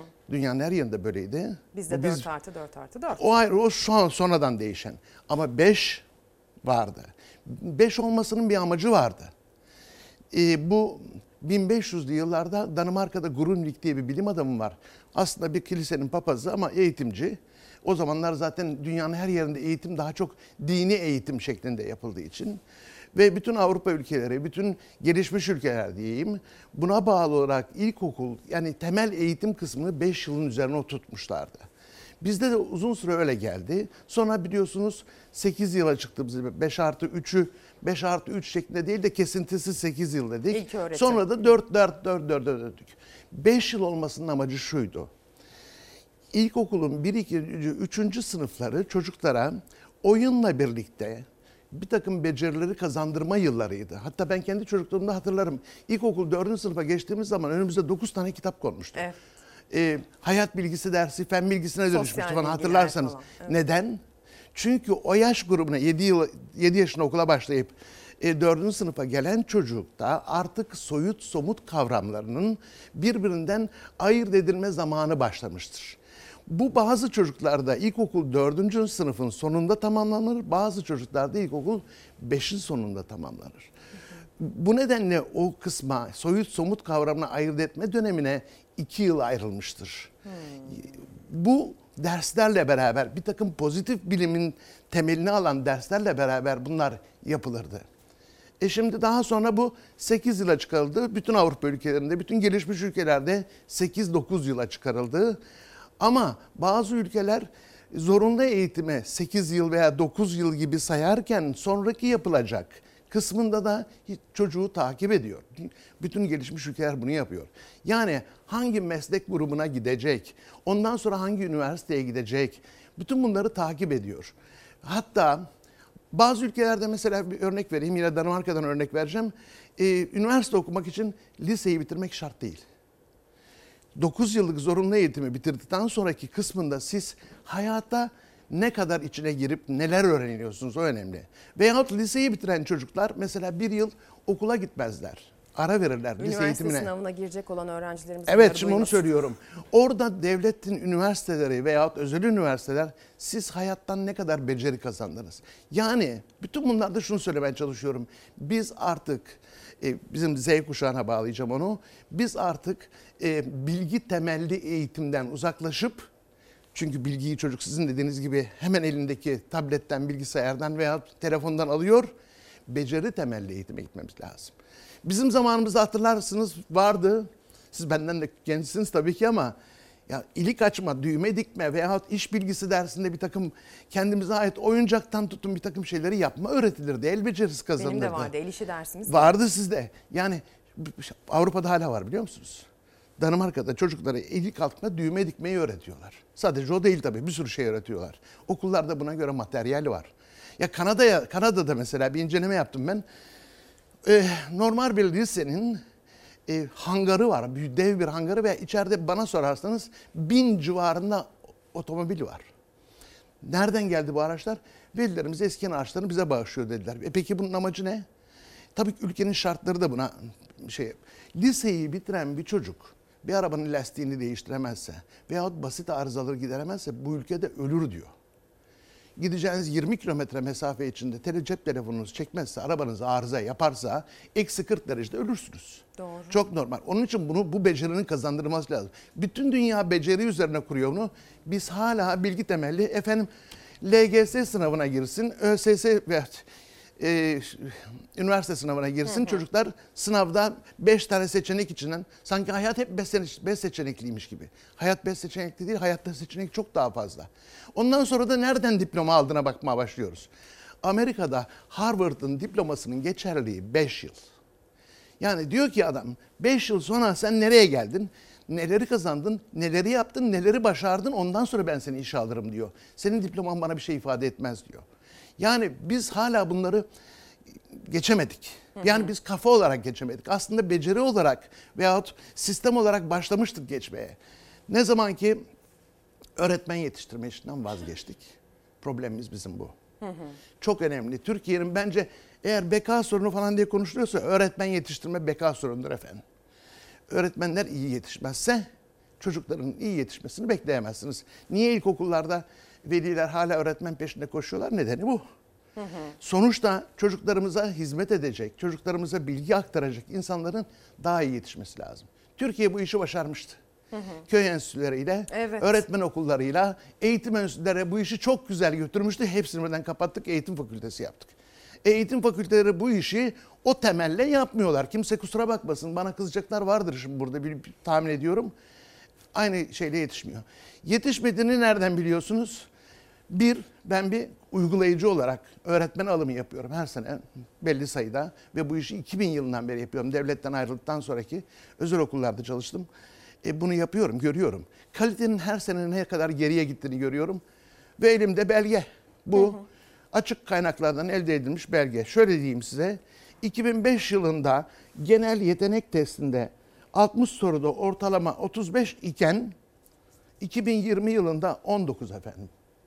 Yani genel yetenek testinde 35 60'ın üzerinden Seviyesinden. 35 hani yarının biraz üzerinde şimdi üçte birine Ortalamamız düşmüş. üçte birine düşmüş. E, geriye gidiyor.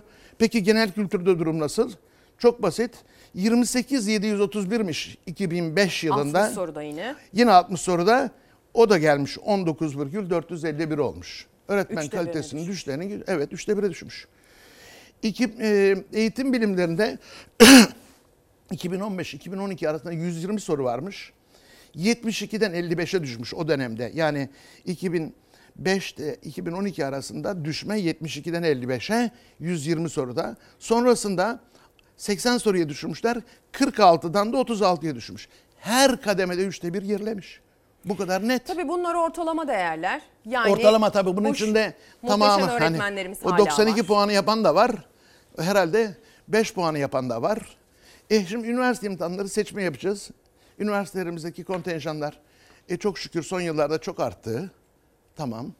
Hangileri arttı, neler arttı onlara da bakmak lazım. Kontrollü bir bir artış defa, mı bu? Biz bir defa teknoloji yatırımı yapmıyoruz. Üniversitelerimizde teknoloji bölümlerinde hoca yok ya çoğunda. Dünya metaverse diyor, dünya Evet, uzay diyor, evet. dünya sanal Üst- alem diyor. Bakın az evvel söyledim. Kripto para diyor. Aynen. Biz daha evvelki eğitim bu işi başarmıştık. Bu işi çok güzel götürüyorduk. E, Aziz Sancar nereden yetişti efendim? Dünyaya aşıyı bulan e, Doktorlarımız, doktorlarımız nereden, nereye yetişti? yetişti? Köyden hocam. O yüzden ilk işimiz şu olmalı. Biz derhal köy okullarını açmalıyız efendim. Kim ne derse, kim bana ne kadar kızarsa kızsın hiç umurumda değil. Ben çünkü ben de bir köyden yetişmiş bir çocuğum. Bizim önümüzde imkanlar açıldı. Devlet bu imkanları hepimize sağladı. Köy okulları derhal taşımalı eğitimle ilçeye getirdik. Yani getirebilirsiniz. İyi de o köyde o yaşayı, öğre- okulu yaşamalı. Zaten Onu hissetmeli, öğretmen- dokunmalı. Beceri dediğimiz şey bu. Öğretmen sadece köyün çocuğunu da eğitmiyor. Köyü kalkındırıyor. Aynen öyle, aynen Şimdi öyle. Mardinli kızlarımız var. Dün aslında izledik bunu ama tekrar izlesek de Tamam. sıkılmayacağımız, dinlemeye, izlemeye doyamayacağımız kızlarımız. Onlar diyorlar ki hocam kimse gülmesin. Hı. Biz belki de aşıyı bulacaktık diyor. Aynen öyle. Kimse tebessüm etmesin belki de yapacaklardı.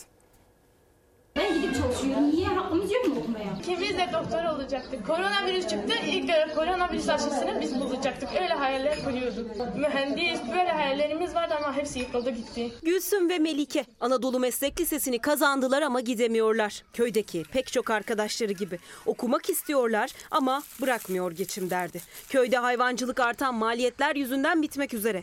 Gençler çaresiz bırakmışlar okulu ailelerine destek olmak için. Bu köyde 20 tane kız öğrenci vardı. 3 3 3 sadece 3 tane okuyor. Hepsi hepsi diğer hepsi okuldan çıktı. Niye? Geçim çok zor. Benim şu an üniversitede olmam gerektiği e, gerektiğinde ben serada çalışıyorum. Geçinebilmek için mecburiyetten çocuklarımı okuldan aldım. CHP Genel Başkan Yardımcısı Gülizar Biçer Karaca, partisinin kadın milletvekilleriyle birlikte Mardin'in Yurderi köyünde kadınların sorunlarını dinledi. Dert ortaktı. Hayvancılıkla geçinen köyde hayvanlar birer birer kesilmeye başladı. Kaç ineği vardı? Benim 7 tane vardı. Hepsini sattık. Ne bir yem alabiliyoruz. Ne zaman alırız. Geçen seneki zamanlardan e, zar zor idare edeceğiz. Alamıyoruz. Bu sene hiç alamıyoruz. Köylü çaresiz tarlalarda gündelik işçi olarak çalışmaya başladı. Gençler birer birer alındı okuldan. Dördünü de çıkardık. Mecburiyetten, Okuldan aldın. Mecburiyetten yömiye ile çalışıyorlar. Eve bir şey almak için, geçinebilmek için. Neyle geçinelim? Ne tarlamız var ne hayvanımız var. İçimden ağlamak geliyor. Yani bu çocukların halini görseniz yeminle yani buradan kalkamazsınız. Yani biz de bir anayız. Yani sonuçta biz de çocuklarımızın e, arkadaşları gibi olmasını istiyoruz. Mesela genel gibi olmasını istiyoruz ama elimizden bir şey gelmiyor. Gülsüm ve Melike'nin ailesi her şeye rağmen kızlarını okula göndermekte kararlıydı. Onların belini de köye gelmeyen servis büktü. Özel araca verecek paraları yoktu. Okula ara vermek zorunda kaldılar. Koronavirüs çıktı. İlk de koronavirüs aşısını biz bulacaktık. Öyle hayaller kuruyorduk. Köy uzakmış, köye servis gelmiyormuş. Benim şu anda Anadolu Meslek Lisesi'nde olmam lazım. Köy uzakmış, köye servis gönderemiyoruz. Bir tek bu köy değil, bütün köy öyle. Bütün arkadaşlarımız şimdi şikayetçi evde oturuyor. Biz Mardin'in köyünden verdik bu haberi ama genç arkadaşım çok doğru söylüyor. Sadece bu köy değil bütün köyler öyle. Ben de annesi babası köyden çıkmış. Evet. Okul e, gerekçesiyle, üniversite gerekçesiyle köyden çıkmış. Sonra da bu devlete 35 yıl hatta üzerinde e, devlet okullarında hizmet vermiş iki öğretmenin Evet. çocuğuyum. Ee, yani dolayısıyla o köy öğretmeninin anlamını ne ifade ettiğini hem çocuk için hem velisi için hem köy için çok çok iyi Evet. bilenlerdenim. Çok Evet. sık dinleyenlerdenim. Ee, bir de haberimiz var hemen onun da altını çizelim. Geçtiğimiz cumartesi günü ayın 21'inde Milliyet manşete, manşete taşımıştı bunu. Zil sesi köyde yine çalacak diye özel haber vermişti. MEB'in düzenlemesiyle artık öğrenci sayısına bakılmaksızın tüm köy, köy okulları yeniden açılacak. 5 çocuk olması durumunda da ana sınıfı eğitimi verilecek. Bununla ilgili gelişmeleri takip ediyoruz. Buradan da ana sınıfı konusuna geçebiliriz diye Tabii düşünüyorum. ben bu haber için e, hem Milliyet Gazetesi'ne hem de bunu düşünen Sayın Milli Eğitim Bakanlığımızı veya bunu tekrar gündeme getiren Milli Eğitim Bakanlığımızı tebrik ediyorum. Evet. Yani gerçekten Ben gurur. de, bu. canı Var. gönülden. E, şiddetle desteklediğimiz bir şey. Bu, bu mutlaka olmalı. Bakın Türkiye'nin yapısı 20 yılda nasıl veya 30 yılda nasıl geriye gittiyse bu tam tersine köy okullarının açılmasıyla ileriye gidişin yani bir takım unsurları var tabii ki. Bunlardan bir tanesi köy okullarının açılmasıydı. Hı hı. Bu mutlaka yapılmalı. Okul Ama öncesi- Hı. burada bu haberde de var anaokulu, ana sınıfı o çok önemli. Onu da koymuşlar. Anlamı Eğer nedir olduysa, hocam? Yüzde 65. Çocuğunuzun kimliğinin oluşmasında e, hayata bakışını yani aslında ilkokul, anaokulu ve hatta ortaokulun sonuna kadar iş bir bilgisayar gibi düşünün.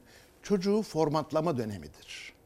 Formatlamayı ne kadar erken başlatırsanız o kadar çabuk yol alıyorsunuz. Anaokulu bu işin e, ana yani 4 5 6 yaş diyelim ona. 4 5 6 yaşlık kısımda eğer 3 yıl okula giderse çocuk işin %65'i bitiyor. Çok hazır geliyorlar ilkokul 1'e. Okuma yazma biliyor olması veya bilmemesi hiç önemli değil. Kaldı ki bence okul öncesinde okuma yazmaya çocukları zorlamamalı. Evet sıkılmasın birinci sınıfta Evet, derler. Benim son- annem sonra okumadan bıkan çocuklar oluşmaya Evet. başlıyor. İlle bunu da oku bakayım hadi bu harf falan. Hiç gerek yok. Kendi kendine öğrenen çocuklar var. Ben Evet. çok rastladım. E, kendi kendine öğrenebiliyor. Tamam onu şimdi Yapacak- engelleyemezsiniz. On- ama desteklemeyin de. Hı hı. Onu söylemeye çalışıyorum. Desteklenmemeli ve sonuçta oraya bütün iş 60 o yüzde 65'in içinde. Selçuk Şirin'in kulaklarını çınlatalım mı Evet, müsaadenizle doğru. hocam? Doğru. Çünkü Hocam 1 o milyon kitap projesiyle. Evet. e, o da şöyle anlatmıştı. Hep de anlatır her yerde. Ben de takip ederim çok yakından. Eğer çocuk kitaba, kaleme ya Evet. da okula dair herhangi bir materyale ki en önemlisi Tabii. kitap. İlkokul birinci sınıfta dokunuyorsa ya da 6 yaşında dokunuyorsa geç. Daha erken dokunması lazım. Başlaması lazım. Mümkünse 6 aylıkken çocuğun hayatına kitabın girmesi lazım. Evet, Ömür boyu çok varlığını doğru. sürdürebilmesi Çok için. doğru. Der ve bu şiarla bir kampanya Çok başlatmıştı. çok doğru. Çok başarılı. çok- yani okul öncesi kısımda o işleri halletmek lazım. Sünger Beyin diyorlar hocam. ne Aynen, verseniz aynen. alıyor Aynen çocuklar. öyle. Aynen ne öyle. alıyor. İlkokulda bu temel eğitim, ilkokul, ortaokulda. Biz Hı hı. şimdiki şekilde görüyorum. Ben 8 yılı kastediyorum. Burası temel eğitim kısmıdır. Temel şeyler öğretilir. Bir de başka mesela var. Yanlış bir inanç var bizde. Mesela matematikte efendim matematik okumasında matematiği bizimki sevmiyorsun. Matematik insanlara hayatta lazım olsun diye öğretilmez. Beyni formatlamak için Evet, düşünme biçimini. düşünme biçimini, analiz, sentez, muha- muhakeme yeteneğini öğretmek için yani anlatmak için veyahut o beceriyi kazandırmak için öğretilir.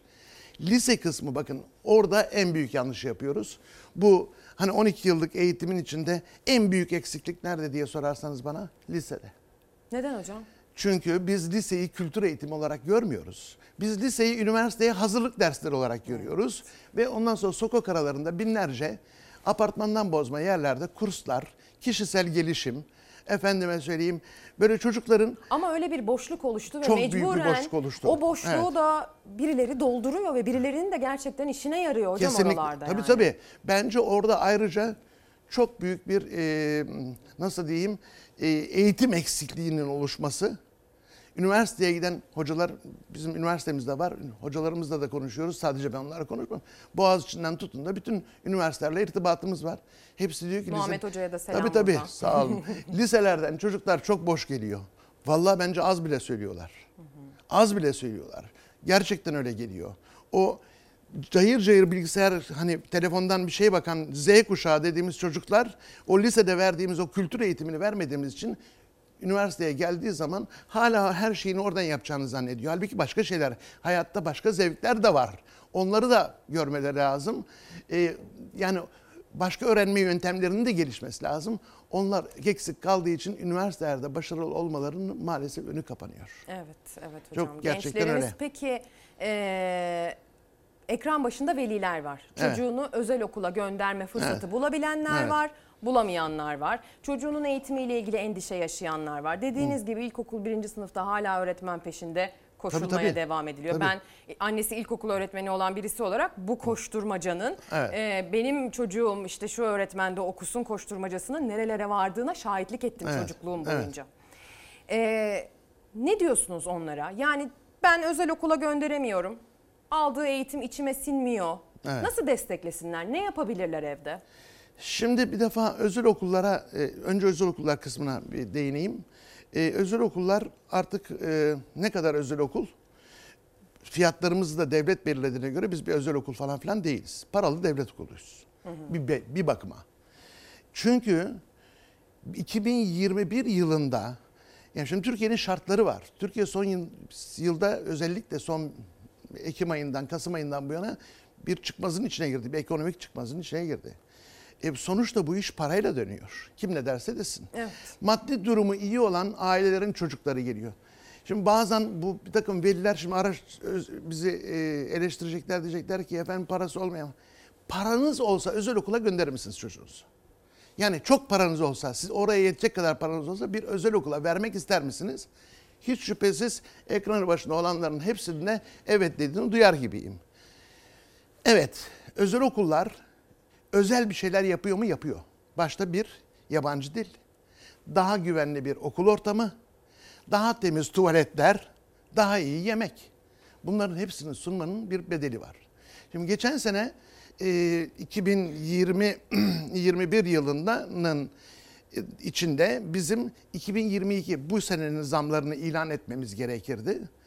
Gelen enflasyon verilerine bakarak %16-18'lerde yapmıştık. Yani 2021 yılının Şubat ayında aşağı yukarı devlet belirlemişti. 16-18 civarında bir hesabı var onun. Tefe artı tüfe bölü 2 artı 5 şeklinde bir hesabı var. Tamam yaptık. %16-18'lerde kaldık en fazla. Bu sene geldik. Ocak ş- Ocağa geçtik. Şubat ayında e, Milli Eğitim Bakanlığı bizim fiyatlarımızın şu Sayın Cumhurbaşkanı da ilan etti bunu. Yüzde 37 civarında 36-77 gibi bir rakam ilan etti. E, o günden bu yana gelen enflasyon rakamları bile bunun çok üzerinde. Bunun sonu nereye gider? Ben size söyleyeyim. Türkiye'de şu anda e, kaç tane okul vardı tam olarak şöyle bir gözlüğümü takayım. Tabii hocam. Çok basit. E, müsaadenizle. Yani ülkemizde şu anda Evet 13.500 Heh. civarında özel okul var. Evet. 162 bin civarında da öğretmen çalışıyor bu. Öğretmenlerin bir kısmının işsiz kalacağı anlamına geliyor bu. Hmm. 1,31 milyon gibi öğrenci görünüyor ama geçen sene pandemide bu sayı 1 milyon 100 binlere falan düştü. Bu arada izleyenlere de şu altyazıyı geçmek isterim. Bir dipnot düşmek isterim. Hocam aynı zamanda özel okullarla Evet, ilgili Türkiye bir Özel Okullar Derneği'nde e, İstişare Kurulu Başkan Vekiliyim. yöneticiliği var. Dolayısıyla da hani tümüne de hakim bir Evet. eğitimci. Şimdi şöyle düşünelim. 100 birim, geç bu sene okulumuzun fiyatı 100 lira olsun. Bu fiyatlarla biz seneye 137 lira yapabiliriz. Evet, devlet dedi ki %36 Tamam. e, yapabilirsiniz. O kadar yapabilirsiniz dedi. Enflasyonun ne kadar arttığını sormuyorum şimdi size. 130 şimdi o 100 birimin 65 ile 70 arası okulların durumuna göre değişir. Daha iyi maaş verenler var, daha düşük maaş verenler var. Şimdi asgari ücretinin artışıyla da belli oranda kısıtlandı bu.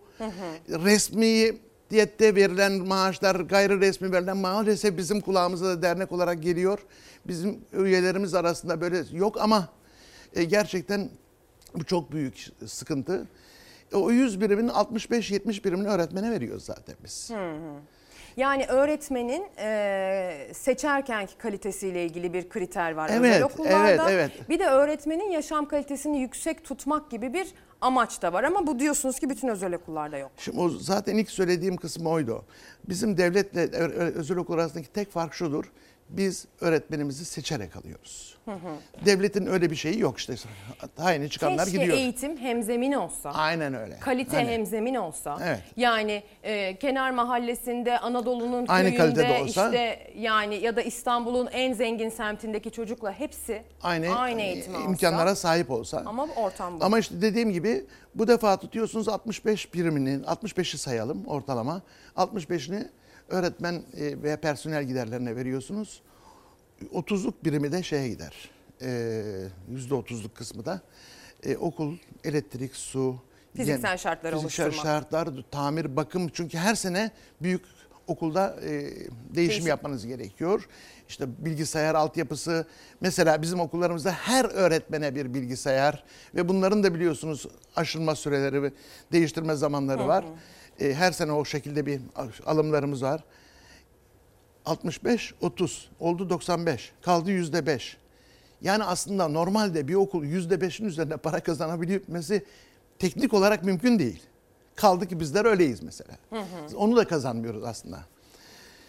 E bu sene çıkardık o parayı. Hani 37 birim şey yaptık ya %37'lik. 137'ye çıkardık. Daha da kötü oldu bu. E, geçen seneki tefe tüfe bölü 2 artı 5 kısmı 11 ayda neredeyse sıfır gitmişti. Aralık ayında 120 birim arttı toplamda. Onu 12'ye böldüğünüz zaman aylık %12 gibi bir şey gelmiş oldu. E, bunun hesabını tefe tüfe hesabını yaptığı zaman Milli Eğitim Bakanlığı 37 %37'lik bir artış gördü. Ama bizim şimdiden daha şimdiden her türlü okuldaki yemek gideri, elektrik, su, doğalgaz giderleri çoktan şey, aştı bizim düşündüğümüz rakamları. Yani bu önümüzde acı bir tabloyu bize yaratabilir. Çok dikkat etmek lazım. Diyorsunuz ki istihdam Çok edilen velilerin çok dikkat etmesi lazım. Hı. Evet. Okulların ne kadar köklü, ne kadar e, resmi, gayri resmi çalışan okullara asla itibar etmesinler. Gayri resmi çalışma ne demek? Çok basit.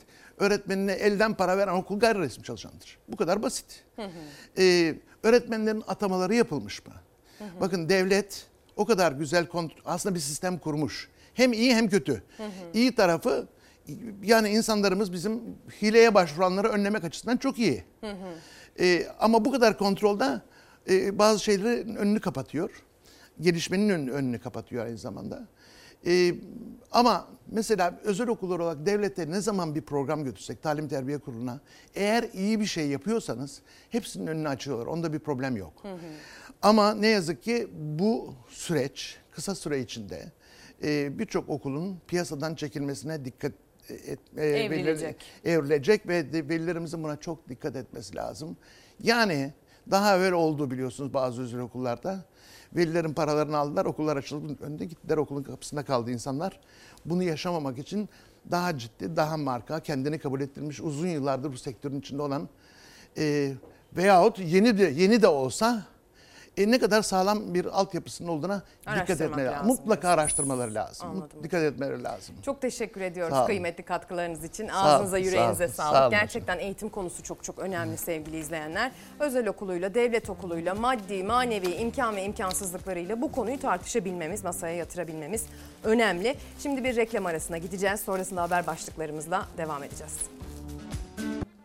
Günaydın sevgili izleyenler ekran başına bir kez daha hoş geldiniz. Çalar Saat hafta sonu kaldığı yerden devam ediyor. Son günlerin en önemli ve öne çıkan tartışma başlıklarıyla başlayacağız. Sonrasında size yaşanan son gelişmelerden haberler vereceğiz. Yaşamımızı, e, hayatta kalma mücadelemizi, ekonomimizi, cebimizi, sağlığımızı ilgilendiren, doktorlarımızı ilgilendiren haberler ilerleyen dakikalarda ekranlarınızda olacak. Dedik ya e, gündemin en üst sıralarındaki tartışma konularıyla başlayacağız diye. Bugünlerde en çok neyi konuşuyoruz? Amerika'daki vakıflara aktarılan paralar kaçma iddiasını konuşuyoruz sevgili izleyenler. Bu iddia ana muhalefete ait. Türgev ve Ensar vakıfları üzerinden Amerika'daki bir vakfa para akışıyla ilgili iddialar biliyorsunuz çok ortalığı salladı. Sonrasında beklenen kişi Sayın Cumhurbaşkanı konuyla ilgili duruma açıklama yaptı. Dışarıya kaynak aktarıldığında gayet iyi biliyorum. Ensardır, Türgev'dir. Her şey belgeli. Paralardan bahsediyor Amerika'ya şuraya buraya filan. Bu vakıflar üzerinden paraları transfer ettiren oğlum Bilal Erdoğan Parayı alan taraftaysa kızın Esra Albayrak var. Kardeş kardeş vakıflar yönetiyorlar. Para transfer ediyorlar birbirlerine. Türken paravan bir vakıftır. Amacı ABD'ye servet ve insan transferidir. Bu anlattığı, bahsettiği şeyler Amerika'da yapılan Türk evinin hemen iki cadde arkasında muhteşem bir yurt. Burada böyle bir şey yapılıyor. Ya bir vakıf kurdurayım şu çocuğuma. Amerika'da bir başka çocuğuma da bir vakıf kurdurayım. Buradan paraları oraya transfer ederim. Gönderen benim evladım, oradan alan da benim evladım. CHP lideri isim vererek hedef aldı bu kez vakıflar üzerinden yurt dışına para transferinde Cumhurbaşkanı'nın oğlu ve kızı olduğunu söyledi. Erdoğan yurt dışına gönderilen para Türkiye ve Ensar vakıflarının yaptırdığı yurt için derken CHP lideri yeni sorular gündeme getirdi. Güya yurt yapıyorlarmış. Nerede yapıyorlar? Devasa plazayı Manhattan'da. ABD'nin en pahalı finans merkezinde. Finans merkezine yapılan bu ultra lüks bina bittiğinde kime ait olacak? Türkiye'ye mi ait olacak yoksa Paravan Vakfı mı? Bu vakıf kimin Erdoğan? Buna bu kadar yalan, yanlış şeyleri yapıştırmanın, iftira atmanın ne anlamı? Aynı paravan kurum çiftlikte satın alıyor. Neden alıyorlar bu çiftliği Erdoğan? Cumhurbaşkanı da vakıflar da Amerika'ya 10 milyonlarca dolar gönderildiğini kabul ediyor ama yurt inşaatı için diyorlar. CHP liderinin açıklamasına göre sadece 2020 yılında 1 milyar lira gönderildi Amerika'ya. Buradan bu da rakam mı ki diyen aklı evvellere sesleniyorum. Milletten çalınan bir kuruş bile rakamdır ve haramdır. Ayrıca paylaşmamın sebebi yolsuzluğa dikkat çekmek değildir. Zaten onu herkes biliyor. Amacım bir para kaçırma sistemini ifşa ederek çalışamaz hale getirmektir. Bir 150 bin lira kazandım. Bir 100 bin lira daha kazandım. Şimdi bu paraları iftira attığı Türgev ve Ensar vakıflarına ben Bay Kemal adına veriyorum. Senin dava açmanı bekliyordum. Öncelikle kara para merkezi haline getirdiğim bu vakıfların bu devasa paraları nereden aldıklarını açıklamalarını isteyeceğim o davada. Eline diline dursun. Yani Tayyip Erdoğan için böyle bir şey söyle de birileri yutsun mu? Yutmazlar. Amerika'ya yerleşecekler herhalde. Öyle anlaşılıyor yani. Utanmadan bir de kaçacak diyor. Erdoğan'ı 15 Temmuz gecesi kaçırtamadınız. Ama sen tankların arasından kaçtın. CHP lideriyle Erdoğan arasındaki vakıf, para, kaçma iddiaları yargıya da taşınırken tartışma bitecek gibi görünmüyor. Bir de bir dönemin çok tartıştığımız konularından biri yine CHP liderinin faturasını ödememesiyle tartışma e, başlıkları arasında öne çıkan elektriksiz evlerdi. Onunla ilgili bir haberimiz olacak. E, Cumhuriyet Gazetesi'nin manşetinden e, bakabiliriz. Yönetmenin bir manşeti rica edebilir miyim? Rica etsem. Şaşırttım böyle planlamamıştık. Özür dilerim. Bu ülkede Kuvayi Milliyeciler var başlığı altında CHP lideri Kılıçdaroğlu'nun sözleri aktarılıyor. Sadat üzerinden iktidara yüklendi diyor Cumhuriyet Gazetesi'nin editörleri. CHP Genel Başkanı Kemal Kılıçdaroğlu yazarımız Emre Kongar'ın iki gün üst üste yayımladığı Benim Cumhurbaşkanı adayım başlıklı yazıları üzerine kendi ölçütlerini açıkladı diyor Cumhuriyet. Kılıçdaroğlu meslek, uzmanlık önemli, Cumhurbaşkanı devleti tanımalı, iktisat bilmeli dedi diyor. Fotoğrafta da bakın görüyorsunuz detayı. O aileyi ziyaret etti şeklinde. Elektrikleri olmadığı için 3 yıldır karanlıkta yaşayan Atalay ailesini ziyaret eden Kılıçdaroğlu açlık yok, bu memlekette açlık yok diyenler gelip görsünler dedi. Gelip görsünler dediği o evi ziyaret etti. Bu memlekette açlık yok e, diyenler gelip görsünler. Yani gel kardeşim sen Türkiye'nin gerçeğiyle karşılaşmak istiyorsan önce gel bu insanlarla otur bakayım. Bu evlere bir gir bakayım. CHP Genel Başkanı Kemal Kılıçdaroğlu o evlerden birini ziyaret etti Van'da. Elektriği kesik olan aileyle görüştü. Tabii tablo iç açıcı bir tablo değil. Gönül ister ki her evde huzur olsun. Anne sağlık durumu iyi olmayan bir anne. Çocuklar var. Çocuklara iyi bakamıyor. Ee, e, sağlık durumu nedeniyle. Gıda sorunu var. Elektrik sorunu var. E, Dolayısıyla bunların aşılması lazım. 21. yüzyılın Türkiye'sinde böyle bir tablo tablo hiç kimse kabul edemez. Etmemeliyiz yani. Van'da yaşanan bu dram sadece Van'a özgü bir dram da değil. Gidin İstanbul'da aynı dram İstanbul'da da var. Gidin aynısı Hakkari'de de var. Bitlis'te de var. CHP Genel Başkan Yardımcısı Ahmet Akınsa yaz aylarında olası bir kuraklık durumunda elektrik üretim oranının artması büyük bir zam olasılığını gündeme getirecektir hatırlatması yaptı. Dışa bağımlı olduğumuz bütün enerji kalemlerinde zam üstüne zam görüyoruz. Akaryakıta ard arda zam, yapılan zamlar ortada. Doğalgaza da muhtemelen yakında bir zam gelecek. Elektrikte de üretim kur maliyetlerinin, kur yüksekliğinin maliyetlerinin artışıyla yaz aylarında zam yapılma ihtimalini görüyoruz. Elektriğe yaz aylarında zam yapılma ihtimali. Bir de tabii ki kira e, zamları, fahiş ev fiyatları, kira e, tutarları. Hazine arazisine ev formülü başlığıyla çıkmış bugün. E, manşetten bu haberi vermiş Hürriyet gazetesi. Bakan Murat Kurum kendi evini yapmak isteyen vatandaşlar için geliştirdikleri projeyi Hürriyet'e açıkladı diyor. İstanbul, Ankara, İzmir, Bursa, Konya, Adana gibi birçok şehirde hazine arazileri uygun koşullarla vatandaşa satılacak. Evin projesini ve altyapıyı devlet üstlenecek. Arsa satışı için Çevre Şehircilik ve İklim Değişikliği Bakanı e, Milli Emlak ve TOKİ işbirliği yapacak.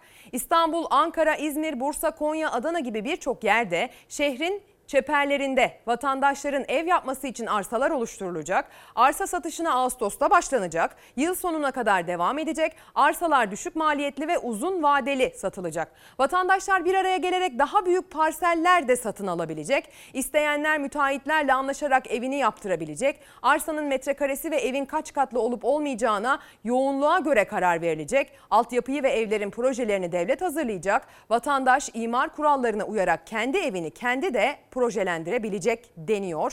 Bu konuyla ilgili yeni bir gelişmedir. Bugün çok yankı bulacak ve tartışılacaktır. Sayın Bakan, Sayın Kurum e, bu raiç kira bedelleri üzerinden de aslında bakanların bir araya gelip bu konuyla ilgili e, çözüm arayışına bir açıklama yaptı. Çözüm yolunda neler yapılacağına dair o açıklamayı da dinleyeceğiz ama Sözcü'de de kiralara dair küçük de olsa ilk sayfadan bir detay verilmiş. İl il kira fiyatları araştırıldı diyor gazete.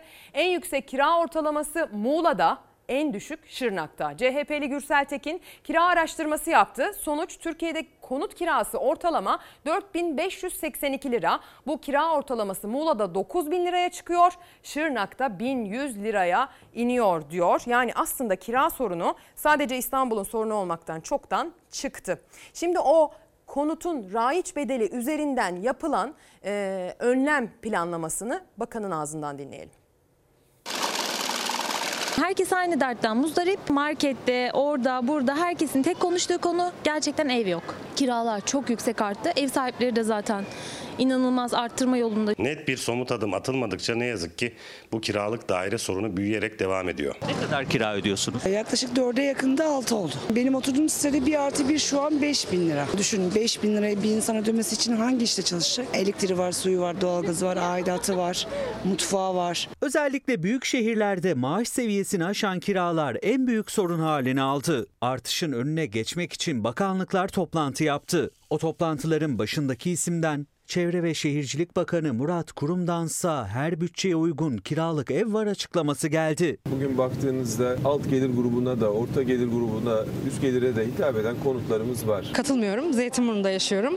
Zeytinburnu'nda bile 5 bin liradan 6 bin liradan aşağı ev yok. Kiracınıza açıklanan yıllık tüfe ortalamasının üstünde bir zam yapamazsınız. Maalesef buna göre yapılmıyor. Komşu binaların, komşu dairelerin kaça verildiğine göre yapılıyor. 3 bin lira gerçek değeri olan bir daire yan binada 4 bin liraya kiraya verildiyse kısa süre önce e, yeni kiraya verecek kişi de 4 bin lira ve 5 bin lira gibi bir taleplerde bulunuyor. TÜFE değil piyasa belirliyor. En büyük sorun da bu. Kira artışlarının enflasyonun çok üzerinde yapılması. Bakan kurum kiraların raiç bedeli 20 yılda karşılaması gerektiğine dikkat çekti ama raiç bedel üzerinden ne ev satılıyor ne de kira belirleniyor. Bugün evinizin kira değeri raiç değerinin 20 yıllık karşılığı olabilir. Maksimum. Raiç değeri 1 milyon lira. 20 yıl 240 aya böldüğünüzde maksimum kira bedeli olmak zorundadır. Kurumun hesabına göre 1 milyon lira raiç bedele sahip evin kirası 4166 lira olmalı. Ancak bu fiyata bile kiralık ev bulmak zorken raiç bedeller bakanın bahsettiğinden çok daha düşük. Yani kiraların çoğunun aslında 1500 lirayla 2500 lira arasında olması gerekiyor. Bulunduğumuz Bakırköy ilçesinde ortalama konutların raiç bedelleri 400 bin lira. Raiç bedellerin 20 yıllık karşılığına baktığımızda 400 bin lira raiç bedelli bir evin kirasının 1666 lira olması gerekiyor. Ancak Bakırköy'de kiralar bunun çok üzerinde. Eski binalarda ortalama kiralar 5 bin lira, yeni binalardaysa ortalama kiralar 8 bin lira. Böyle bir ev kesinlikle yok. Yani hemen hemen bir oda bile yok diyebiliriz. Ocak ayından bu yana ev arıyorum ve kademeli olarak sürekli arttı. Bilmiyorum nereye gidecek, nereye kadar gidebilecek. Kira sıkıntısı büyürken gündeme gelen hiçbir formül devreye girmedi henüz. Kiracıların da umudu tükeniyor. Ben Türkiye'de hiçbir fiyatın geri çekildiğini görmedim.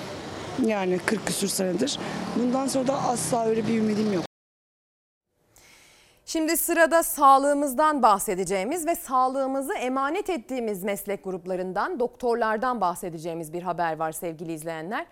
Onlar son dönemde çok tartışıldılar. Giderlerse gitsinler sözüne kırıldılar. Gitmemeye kararlıyız diyenler var. Şu zamana kadar gidişlerine dair ne kadar büyük bir artış yaşandığını Türk Tabipleri Birliği açıkladı. Bu da çok ciddi gündem yarattı. Bakın son olarak ne söylüyorlar, ne istiyorlar, ne diyorlar.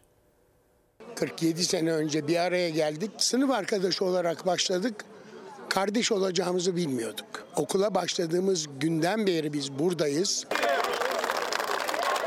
41 yılı ülkemiz için, ülkemizin halk sağlığına adanmış hekimlerle beraber buraya taşıyabilmek güzel. 41 yıllardır biz buradayız. Gitmiyoruz. Öğrencilik yıllarında olduğu gibi omuz omuza kafa kafaya verdiler. Ama bu kez aynı merdivenlerde, aynı kampüste duayen hekimleri bir araya getiren hem özlem hem de sağlık yönetimine vermek istedikleri mesajdı. Bir de mesajımız olacak tabii ki. Pandemi döneminde bitirdik. Biz 41 yıldır buradayız ve hep burada olacağız. Asıl önemli olan şu, biz halkımızın arkamızda olmasını istiyoruz. Hissetmiyoruz. Hekime şiddetten başlayarak özlük haklarının yeterince verilmeyişi zaten bu yurt dışına giden hekimlerin gitme nedeni de bu. Bize bunu hiç kimsenin bu şekilde dayatmaya hakkı yok. Aile olması gereken o kadar çok iş var ki. Öğrenci eğitimleri, asistan eğitimleri, hekimlerin özlük hakları, hemşirelerin özlük hakları, topyekün sağlık sisteminin çok fazla sorunu var.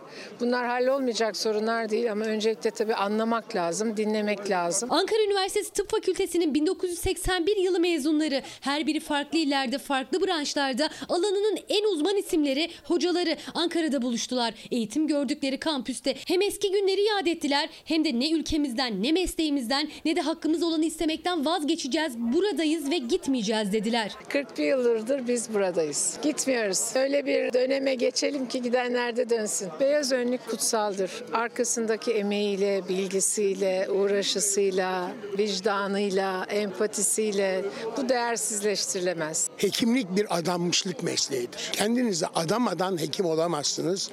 Biz adadık. Gidenlerin de geri dönüp hayatlarını bu topluma adamalarını temenni etmekten başka elimizden bir şey gelmiyor. Bugünkü bu toplantımız beyaz yürüyüşün küçük bir antrenmanıdır. Biz de orada olacağız mutlaka. Akademisyen uzmanı asistanı, tüm hekimler, tüm sağlık çalışanları olarak Ankara'da Anıt Park'ta beyaz mitingde buluşuyor. Sorunları dile getirip çözümler önerecekler iktidara. Doktorlarımızın, sağlıkçılarımızın talepleri çok kıymetlidir. Hatta ve hatta bu zamana kadar duyduklarımı yorumlamam gerekirse hepsi de çok yerindedir. Hiç yersiz istekleri, uçuk talepleri olduğuna şahit olmadım. Ne e, doktorların ne de diğer sağlık çalışanlarının sevgili izleyenler. Doktor, Doktor Yusuf e, Er Yazgan bir mesaj göndermiş. Lüks olamaz başlığı altına. 17.340 lira yoksulluk sınırı varken hekimin maaş artış isteği görmezden gelinemez.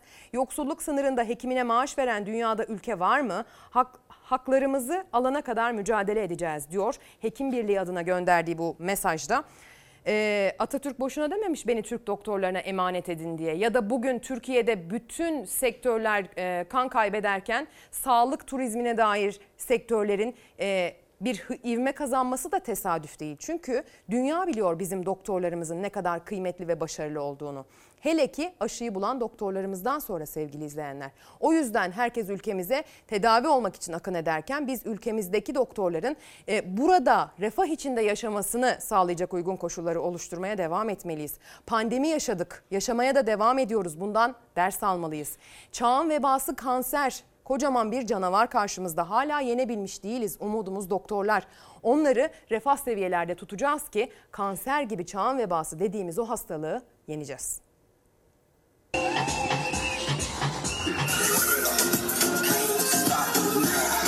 Ben 35 yaşındayım.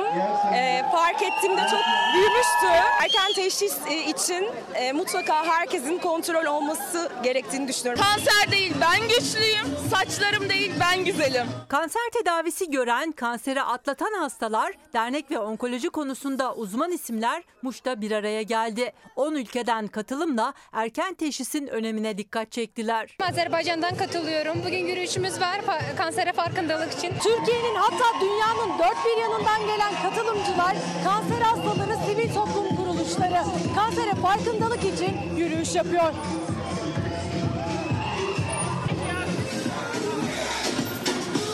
1999 yılında yumuşak doku kanserine yakalandım. Yaklaşık 3 yıl kemoterapi, radyoterapi tedavisi gördüm. Bunun ardından 2004 yılında dernek kurma gereği duyduk, ihtiyacı duyduk. Kurduğumuz bu dernekle birlikte tüm Türkiye'deki kanser hastalarına yardımcı olmaya başladık. Bu yıl dokuzuncusu düzenleniyor Uluslararası Onkoloji Günlerinin Genç Birikim Derneği'nin öncülüğünde çeşitli derneklerin Muş Belediyesi, Muş Alparslan Üniversitesi, Avrupa Birliği Komisyonu ve Dünya Sağlık Örgütü'nün işbirliğiyle gerçekleştirilen programda kanseri atlatmış hastalar deneyimlerini paylaştı. Yok canım benim ailemde böyle bir öykü yok. Niye benim başıma gelsin ki? Hepimiz düşünüyoruz. Hep bir başkası olasılığı var ama kendimizi işin içine koymuyoruz. Ben de bir yanılgı içindeydim. Farkındayım deyip geçmemek lazım. Gerçekten uyanık olmak lazım. Kontrolleri aksatmamak lazım. Haftada en az 3 gün 30-45 dakika tempolu yürüyüş ya da buna denk gelecek bir spor. Beslenme çok önemli. Özellikle yağlı beslenme, aşırı kilo e, kanser riskini artırıyor. Meme kanserini özellikle artırıyor. Programa kanser konusunda uzman isimler de bilgi ve birikimleriyle destek verdi. Hem kanserden korunma yollarını anlattılar hem de erken teşhisin önemine dikkat çektiler. Bizler şeyden korkuyoruz. Ya topuklanmaktan korkuyorum, doktora gitmekten korkuyorum. Ya kanser çıkarsa bir şey olursa. E işte baştan göreceğiz ki çıktığı zaman bir an önce iyileştireceğiz. Çünkü kanser tedavi edilebilir aslında.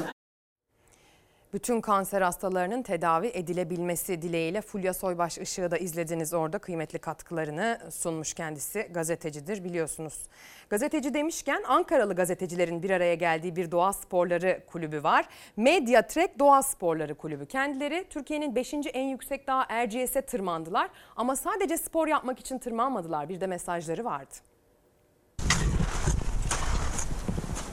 Al bakalım. Bakalım ne, ne yiyecek Sen büyüyünce ne olacaksın Ensar? Ne olmak istiyorsun? Hasta. Heyecanlandım. Neden? Dağıtacaklar ya. Neyi dağıtacak? Ayakkabıyı. 3917 rakımlı Erciyes Dağı'na tırmanışın hemen öncesi. Köy okullarındaki çocukların mutluluğu. Güle güle giy.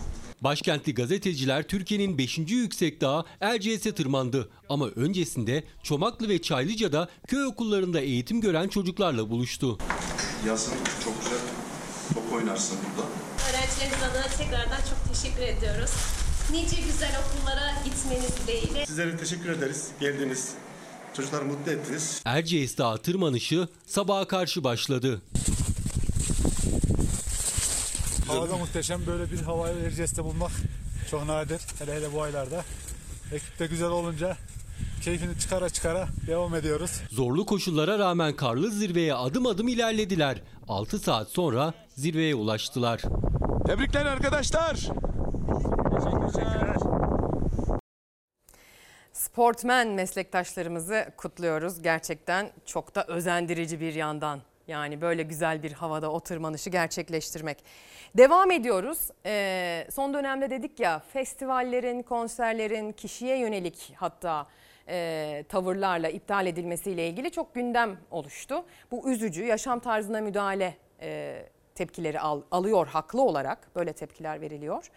E, biz de o yüzden hangi festivaller var, kimler nerede ruhunu şöyle bir e, havalandırabilir ona bakalım istedik açıkçası. Çünkü önemlidir insanların özellikle gidip de e, bu baskı altında, bu ekonomik sıkıntılar içerisinde birazcık nefes alabilmesi, sanattan ve sanatçıların bize sunduğu nimetlerden faydalanabilmesi. İzmir'e gideceğiz, zeytinyağı diyeceğiz. Didim'e gideceğiz, vegan beslenme e, seçimi yapanların festivaline bakacağız. E, İstanbul'da yaratıcı çocuklar için düzenlenen festivale bakacağız. Ayvalık'taysa tiyatro diyeceğiz efendim. İşte festivallerimiz.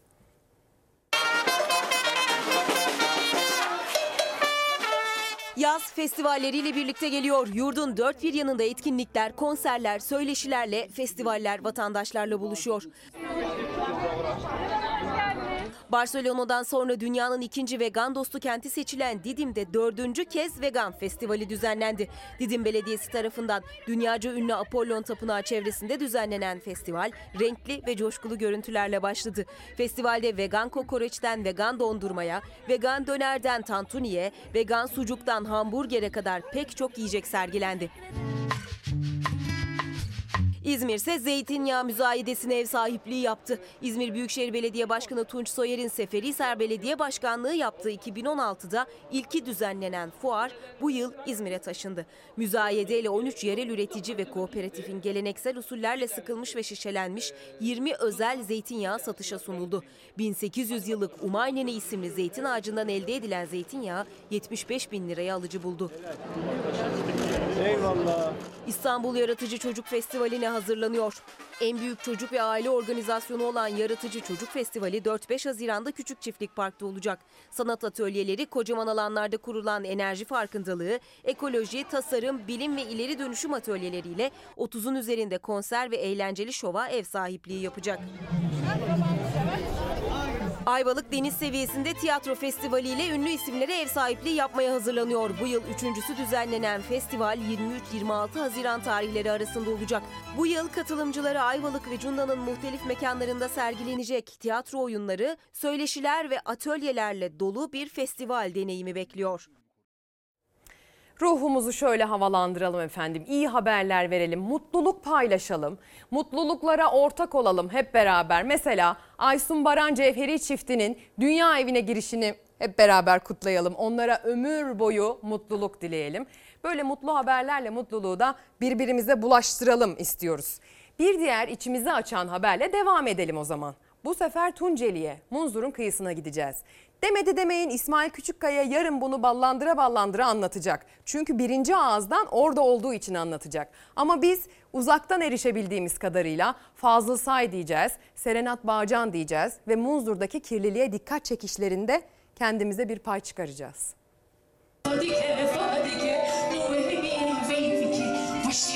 Munzur Nehri'nin Menderesleri arasında dünyaca ünlü piyanist Fazıl Say'ın piyanosunun sesi yükseldi. Çevre kirliliğine dikkat çekmek için verdiği konserde sanatçıya mezzo soprano Serenat Bağcan eşlik etti. Bu bizim için büyük bir onur. Böyle güzel bir e, kalabalığın içinde müziğimizi sizlere sunacağız. Ee, ve Munzur'un temiz ve özgür akması için biz de naçizane katkılarımızı sizinle dayanışma içinde olduğumuzu, sizin yalnız olmadığınızı burada burada belirtmek için buradayız. Dünyaca ünlü piyanist Fazıl Say'ın konserini dinlemek için Tunceli'ye, Muzur kıyısına binlerce kişi geldi. Tunceli'nin yanı sıra İstanbul, İzmir, Ankara, Elazığ, Malatya, Bingöl ve Erzincan'dan gelen dinleyiciler büyülü bir atmosferde 14 parça dinleme şansı buldular. Serenat Bağcan'ın sesi de eklenince unutulmaz bir konser deneyimlediler. Bu vesileyle İsmail Küçükkaya'ya da bir selam iletmiş olalım. Kendisi oradaydı. Ee, sosyal medya paylaşımlarından da fark etmişlerdir. Ee, takip edenleri diye düşünüyorum. Bununla ilgili birinci ağızdan detaylı bilgileri de ondan bulma şansınız olacaktır efendim diyelim. Ee, bu hafta pazara gittiniz mi diye sor, sorarak devam edelim. Bu hafta pazara gittiğinizde tezgahlarda gördükleriniz eğer kendi memleketinizde yetiştirilmediyse ki İstanbul'da bu çok çok kısıtlı bir oran. Başka şehirlerden geldi, getirildi. Onları kim getirdi? Buna e, görevli nakliye işi yapan insanlar getirdi. O pazardan satın aldığınız ürünleri getiren nakliyeciler geri dönerken kara kara düşündü.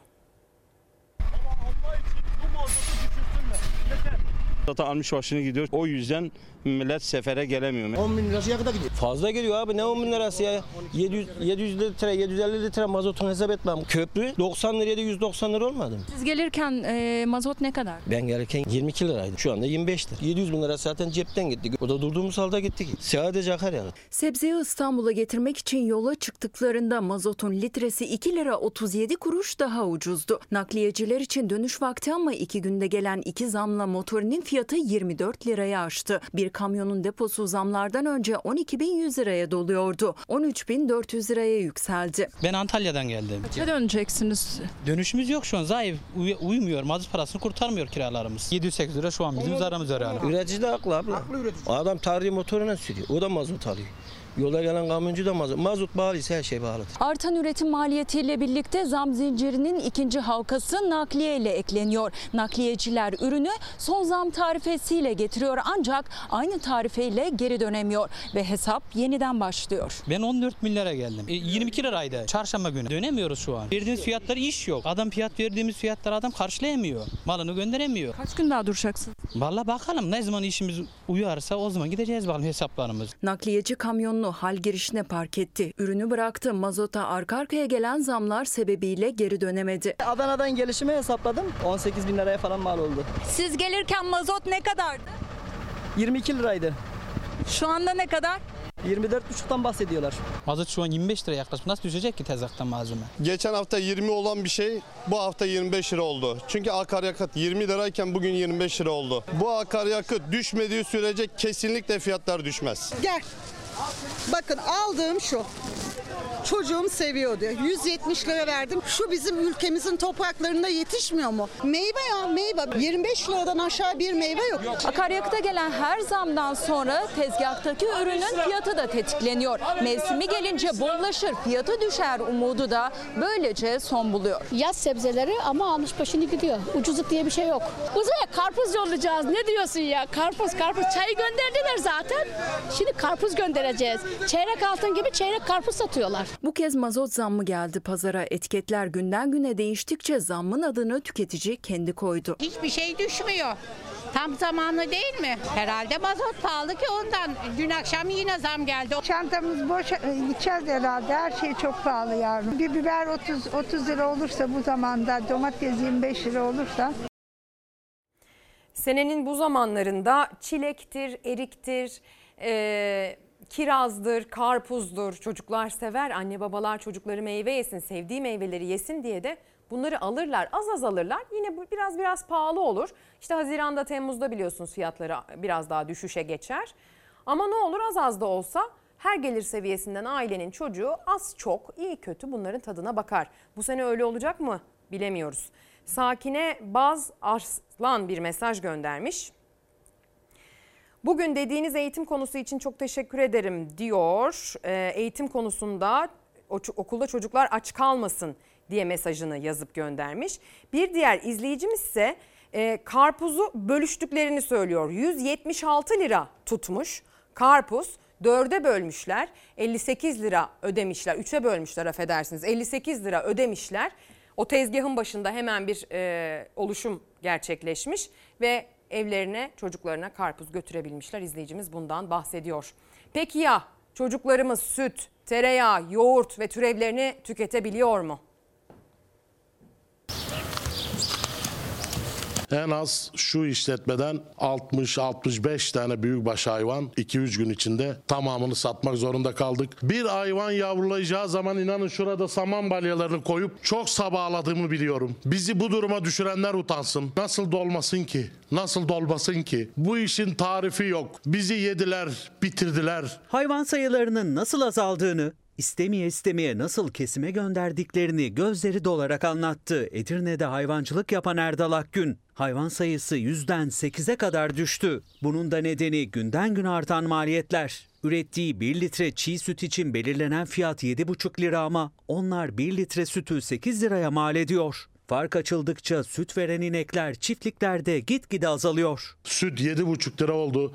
Olsa ne olur 1 litre sütü asla ve asla 8 liradan aşağı düşüremeyiz efendim. Süt fiyatları, maliyetleri karşılamıyor. Bu ne demektir? Dişi hayvanların kesilmesi demektir. 15 Mayıs'tan bu yana çiğ süt fiyatı 7,5 lira olarak belirlenmişti. Ama bu artış üreticileri memnun etmediği gibi üretim maliyetini de karşılayamadı. Hayvan sahipleri samanı, yoncayı kendi tarlalarından az da olsa karşılayabiliyor ama hayvanlarını besleyebilmek için bu yemi almak zorunda. Bu yemin de çuvalı geçen yıl 115 liraydı, şimdi ise 300 liraya çıktı. Yemin çuvalı %160 arttı bir yılda. Mazot, elektrik gibi maliyet kalemleri de eklenince süt inekleri kesime gönderiliyor. Edirne'de hayvancılıkla uğraşan Erdal Akgün'e ait çiftlikteki bu bölüm aslında büyükbaş hayvanların bulunduğu bölümdü. Bundan birkaç yıl önce burada yüze yakın büyükbaş hayvan vardı. Şu anda burada hiçbir hayvan yok. Bunun da nedeni artan maliyetler.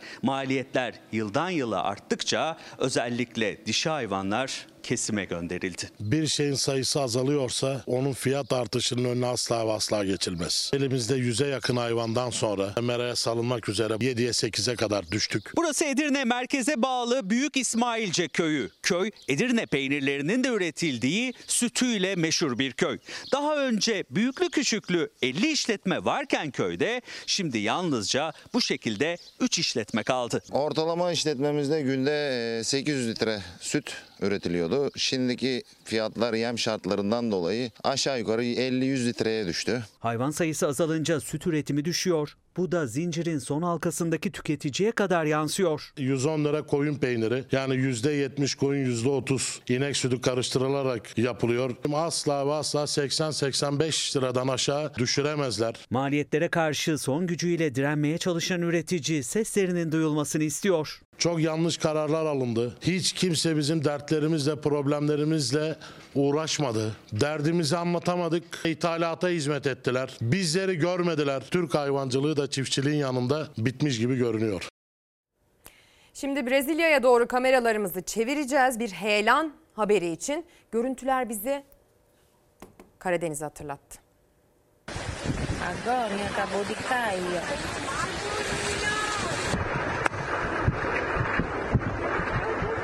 Şiddetli yağışın neden olduğu heyelan ve sel Brezilya'da evleri yuttu. Felakette 33 kişi hayatını kaybetti.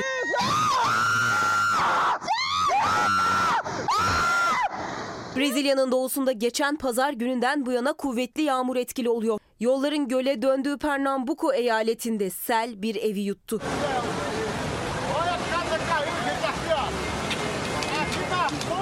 Aynı bölgede kuvvetli yağış heyelanlara da neden oldu. Suya doyan toprak evlerin üstüne aktı. Birden fazla toprak kaymasında 33 kişinin hayatını kaybettiği açıklandı. Eyaleti terk eden bin kişi barınağa dönüştürülen okullarda kalıyor. Bölgede can kaybının artmasından endişe ediliyor.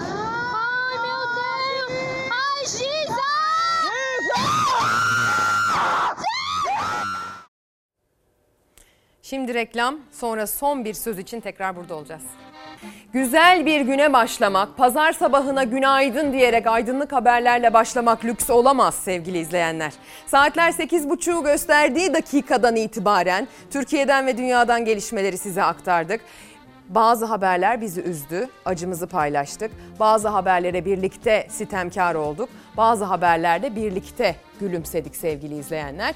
Teşekkür ediyoruz sunduğunuz katkıdan dolayı. Şimdilik bizden bu kadar diyelim. Güzel bir pazar günü geçirmenizi dileyelim.